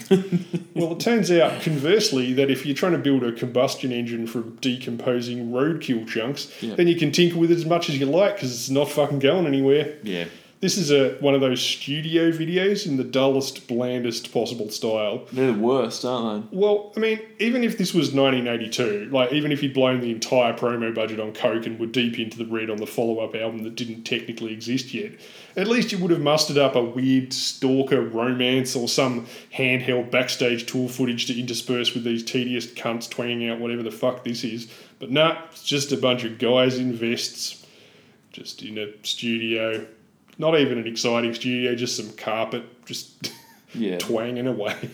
yeah. The I think for me, the studio video is is the absolute lowest rung It's the of lamest. videos. Yeah. Occasionally, you can make it good. Um, Guns N' Roses Patience style because Slash has got a snake in it. I think. Yeah, or and it's in black if you're, and white. say, the Beatles and every single member of the band is overflowing with natural charisma Yeah. at the prime of their life, you know, maybe. Yeah, I'm sure there's a couple of decent in studio um, Yeah. ones, but it's few and far between. so, yeah, look, I don't know. Um, the vocalist of One Republic, Ryan Tedder, was signed to Mm. a record deal and publishing contract on an MTV singing competition hosted by NSYNC's Lance Bass in 2000. So he won the competition, got a record deal. Quote, two weeks later, after being on MTV, I was waiting tables, picking up chips off the floor. It turned into nothing. It was all on paper, it wasn't real. It was just a bunch of hype that didn't turn into anything. Mm. So must be the reality the TV balloon has been popped. But look, he dodged a bullet there because um, Lance, as we know, could have forced him to sing that heart to heart song, Facebook official. Yeah, So, I mean, or he could have ended worse. up being America's Damien Leith. Yeah, know. definitely. But this, I found this completely insane. So Ryan Tedder, who I believe wrote most of, um, Yes, if he not all of the One Republic songwriting song, credit, songwriting credits, he sold his entire song catalog in 2021 for two hundred million oh, dollars. God damn it. So look, what the fuck do I know? People seem to love, and this is something I found out on this podcast. Yeah. the majority of people love really fucking boring shit. Yeah, there is such a thing as lowest common denominator or Yeah. median taste. Yeah, I mean, Christ Almighty, whoever bought that must have been high on drugs. Yep. Oh, who are we kidding, Ben? It was Mark Zuckerberg. We both know. Obviously, he loves Green Day basic ass music. Yeah. A and identifies strongly with the concept of it being too late to apologise. B having never accepted responsibility for anything in his entire adult life. Yeah. He probably Yeah. has a tattoo to this. It was the Zuck. He's listening to that on AirPods while he rides his fucking remote control surfboard around. He'd smothered be on in, a Segway, wouldn't he? So, smothered in fucking white pancake sunscreen as though he's trying to audition for a mime troupe. he's got some issues, that dude. um, this they they've got Timbaland's got 11 million listeners. We know that. Rum Republic's got 32 million listeners, which just makes me fucking depressed. Yeah. Um, 42 cents for this. There you go. Two million listeners. 32 Oh, million. fuck me. 30, 32 mil. For Ryan Tedder. Oh Yeah. my and the and the One Republic. So I don't have a heap of respect for the Veronicas, but there is no way they are eight percent as good as this. I would much rather listen to the Veronicas. In fact, I'd much rather listen to Avril Lavigne. talk me through these lyrics though, song. Tom. There must be some bangers in it. For 200 million dollars, this guy sold his song catalog for. So it must be good. Look, when asked in an interview about the song, Ryan, wearing a vest over a t-shirt, gave an answer that was a philosophical and as as philosophical and sublime as the music itself. When he was in college, he had a few different girlfriends, and like they sort of made him think about apologising sometimes, and he also thought about it later afterwards, and maybe it was also a bit about self-realisation if you think about it. So I guess it sort of generally applies to everyone, and isn't really about any one specific. Wake up! Sorry, Ben. Sorry. Some of our audience might be listening to this in the car, and I don't want them to die from listening to the lead singer of One Republic. Um, incidentally, he also claims that the song was a quote huge worldwide hit before Timbaland released it. I would like to see the receipts on that one because not even your fan edited Wikipedia page is backing you up that one, Vest Boy. Um, well, it was it was big on MySpace, so I guess maybe people were Mm, listening Big on MySpace. to it. Sounds like Facebook official to me, buddy. You didn't pay shit to listen to things on MySpace. You just clicked a Yeah. poorly edited GIF button. Much like Eamon uh, with "Fuck you, I don't want you back." This is a dumbass teenage fantasy about the chick who dumped you turning around and asking you out again, so you get to go. Oh, it's too late now. I'd take another chance, take a fall, take a shot for you. Oh, whoa, I need you like a heart needs a beat, but it's nothing new, yeah. I loved you with the fire red, now it's turning blue, and you say, sorry, like the angel, heaven let me think was you, but I'm afraid it's too late to apologise. Now, astute listeners, e.g., the opposite end of the demographic spectrum to One Republic listeners, might notice that in the space of six lines, he's directly contradicted his own facile teenage fantasy. But of course, if you were listening that closely, you'd already be nodding off and driving your car off a bridge, so I hope you weren't doing that. Makes me long for the days of Hinder, Tom. I know! Oh my god, So this year was. This here, was we were shitting Jesus. on shitting on Hinder just an hour or two ago, um, and Yes. it turns out that things will get a lot worse. Um, some of the biggest songs not to hit number one this year, Tom. What's um, that? Mika, Grace Kelly, remember that? Ah, yes. I want to be like Grace Kelly. Yeah. Um, I completely forgot that about was a one man him Scissors and that song. He was a one man Scissors Sisters, but I can see that song being used in a Just Jeans commercial in 2022. I can sort of see that. Yeah. wanna be like And he had another hit, hit too, He like did, a yeah. Triple J alt radio hit. I can't remember what it was. So yeah, um, not too bad. Like probably like um, yeah, it's sort of like an off-brand Scissor Sisters, like Hmm. a one-man Sisters. But so um, just by the fact that it's somewhat in that league makes it more interesting than most of the songs Yes. that are performed here. So um, Christina Aguilera, Candyman, also made number two. I don't know if you remember that one. That was when she did that weird, uh, restyled herself as like a sort of retro kind of burlesque Yeah. 1950s thing, like with victory rolls and dressing like it was World War II and shit. That was really weird, but That it was, was- a catchy song. It was yeah. definitely. Um, was Also- it inspired by the film Candyman? I assume- I assume it was. So. Sure. Um, Gwen Stefani featuring Akon, The Great Escape.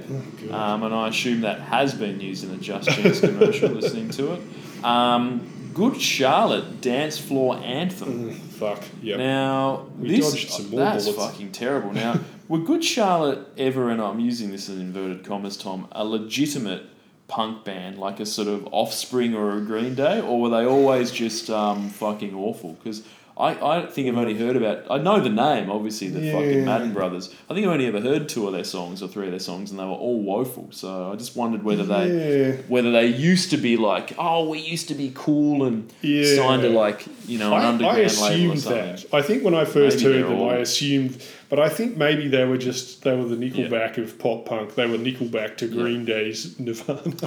Um, also, that, that only reached two or three. Um, Fall Out Boy, thanks for the memories. Oh, yeah. And this ain't a scene. This is an arms race. So people were loving weak pop punk shit at this time. You got they were. two it was, Fall it was Boy a songs. comeback for weak punk because they punk, pop punk had already happened in '97, Yep. and now it was back again with this stuff. You know, Yeah, like- so a couple of Fall Out Boy songs, Good Charlotte, and then in the number ones themselves, we had uh, Avril Lavigne, which is well, real weak. going out punk, Sum but yeah. 41. Exactly right. Um, Fergie featuring Ludacris. They did this song together. I'm sure Um, it was ludicrous. And also Crystal Waters of 100% Pure Love fame with uh, Destination um, Calabria. I, I, I, remember couldn't, no, I couldn't remember that at all, but I had a bit of a No. listen today and just said good to see Crystal Waters back. So they're all songs that, um, yeah, didn't make number one. Yeah, oh, and as noted, yeah, there was that might be early next year, but there was Untouched by um, the Veronicas. That only got to number two here, but that was their big hit overseas. That was the one that they Fantastic. got them their two million listeners. Well, some um, predominantly shit songs this week, Big, hey, big, long periods of But. I'm very excited to announce we had no Australian Idol No, winners or runners up or any of that. Axl Rose so, demands for reggae so that was- unfulfilled. So that was a positive. So um, thank you very much for listening. Um, jump on the Instagram account that we have, Ah, yes. Sunglasses at Night. And if you want to hear the send us a message if you want to on the however you send me just on the DM us if you want to say anything. Um, and I think next week is Easter, so we might be away for a week. yes. And if you want to listen to the tracks, uh, follow the YouTube link.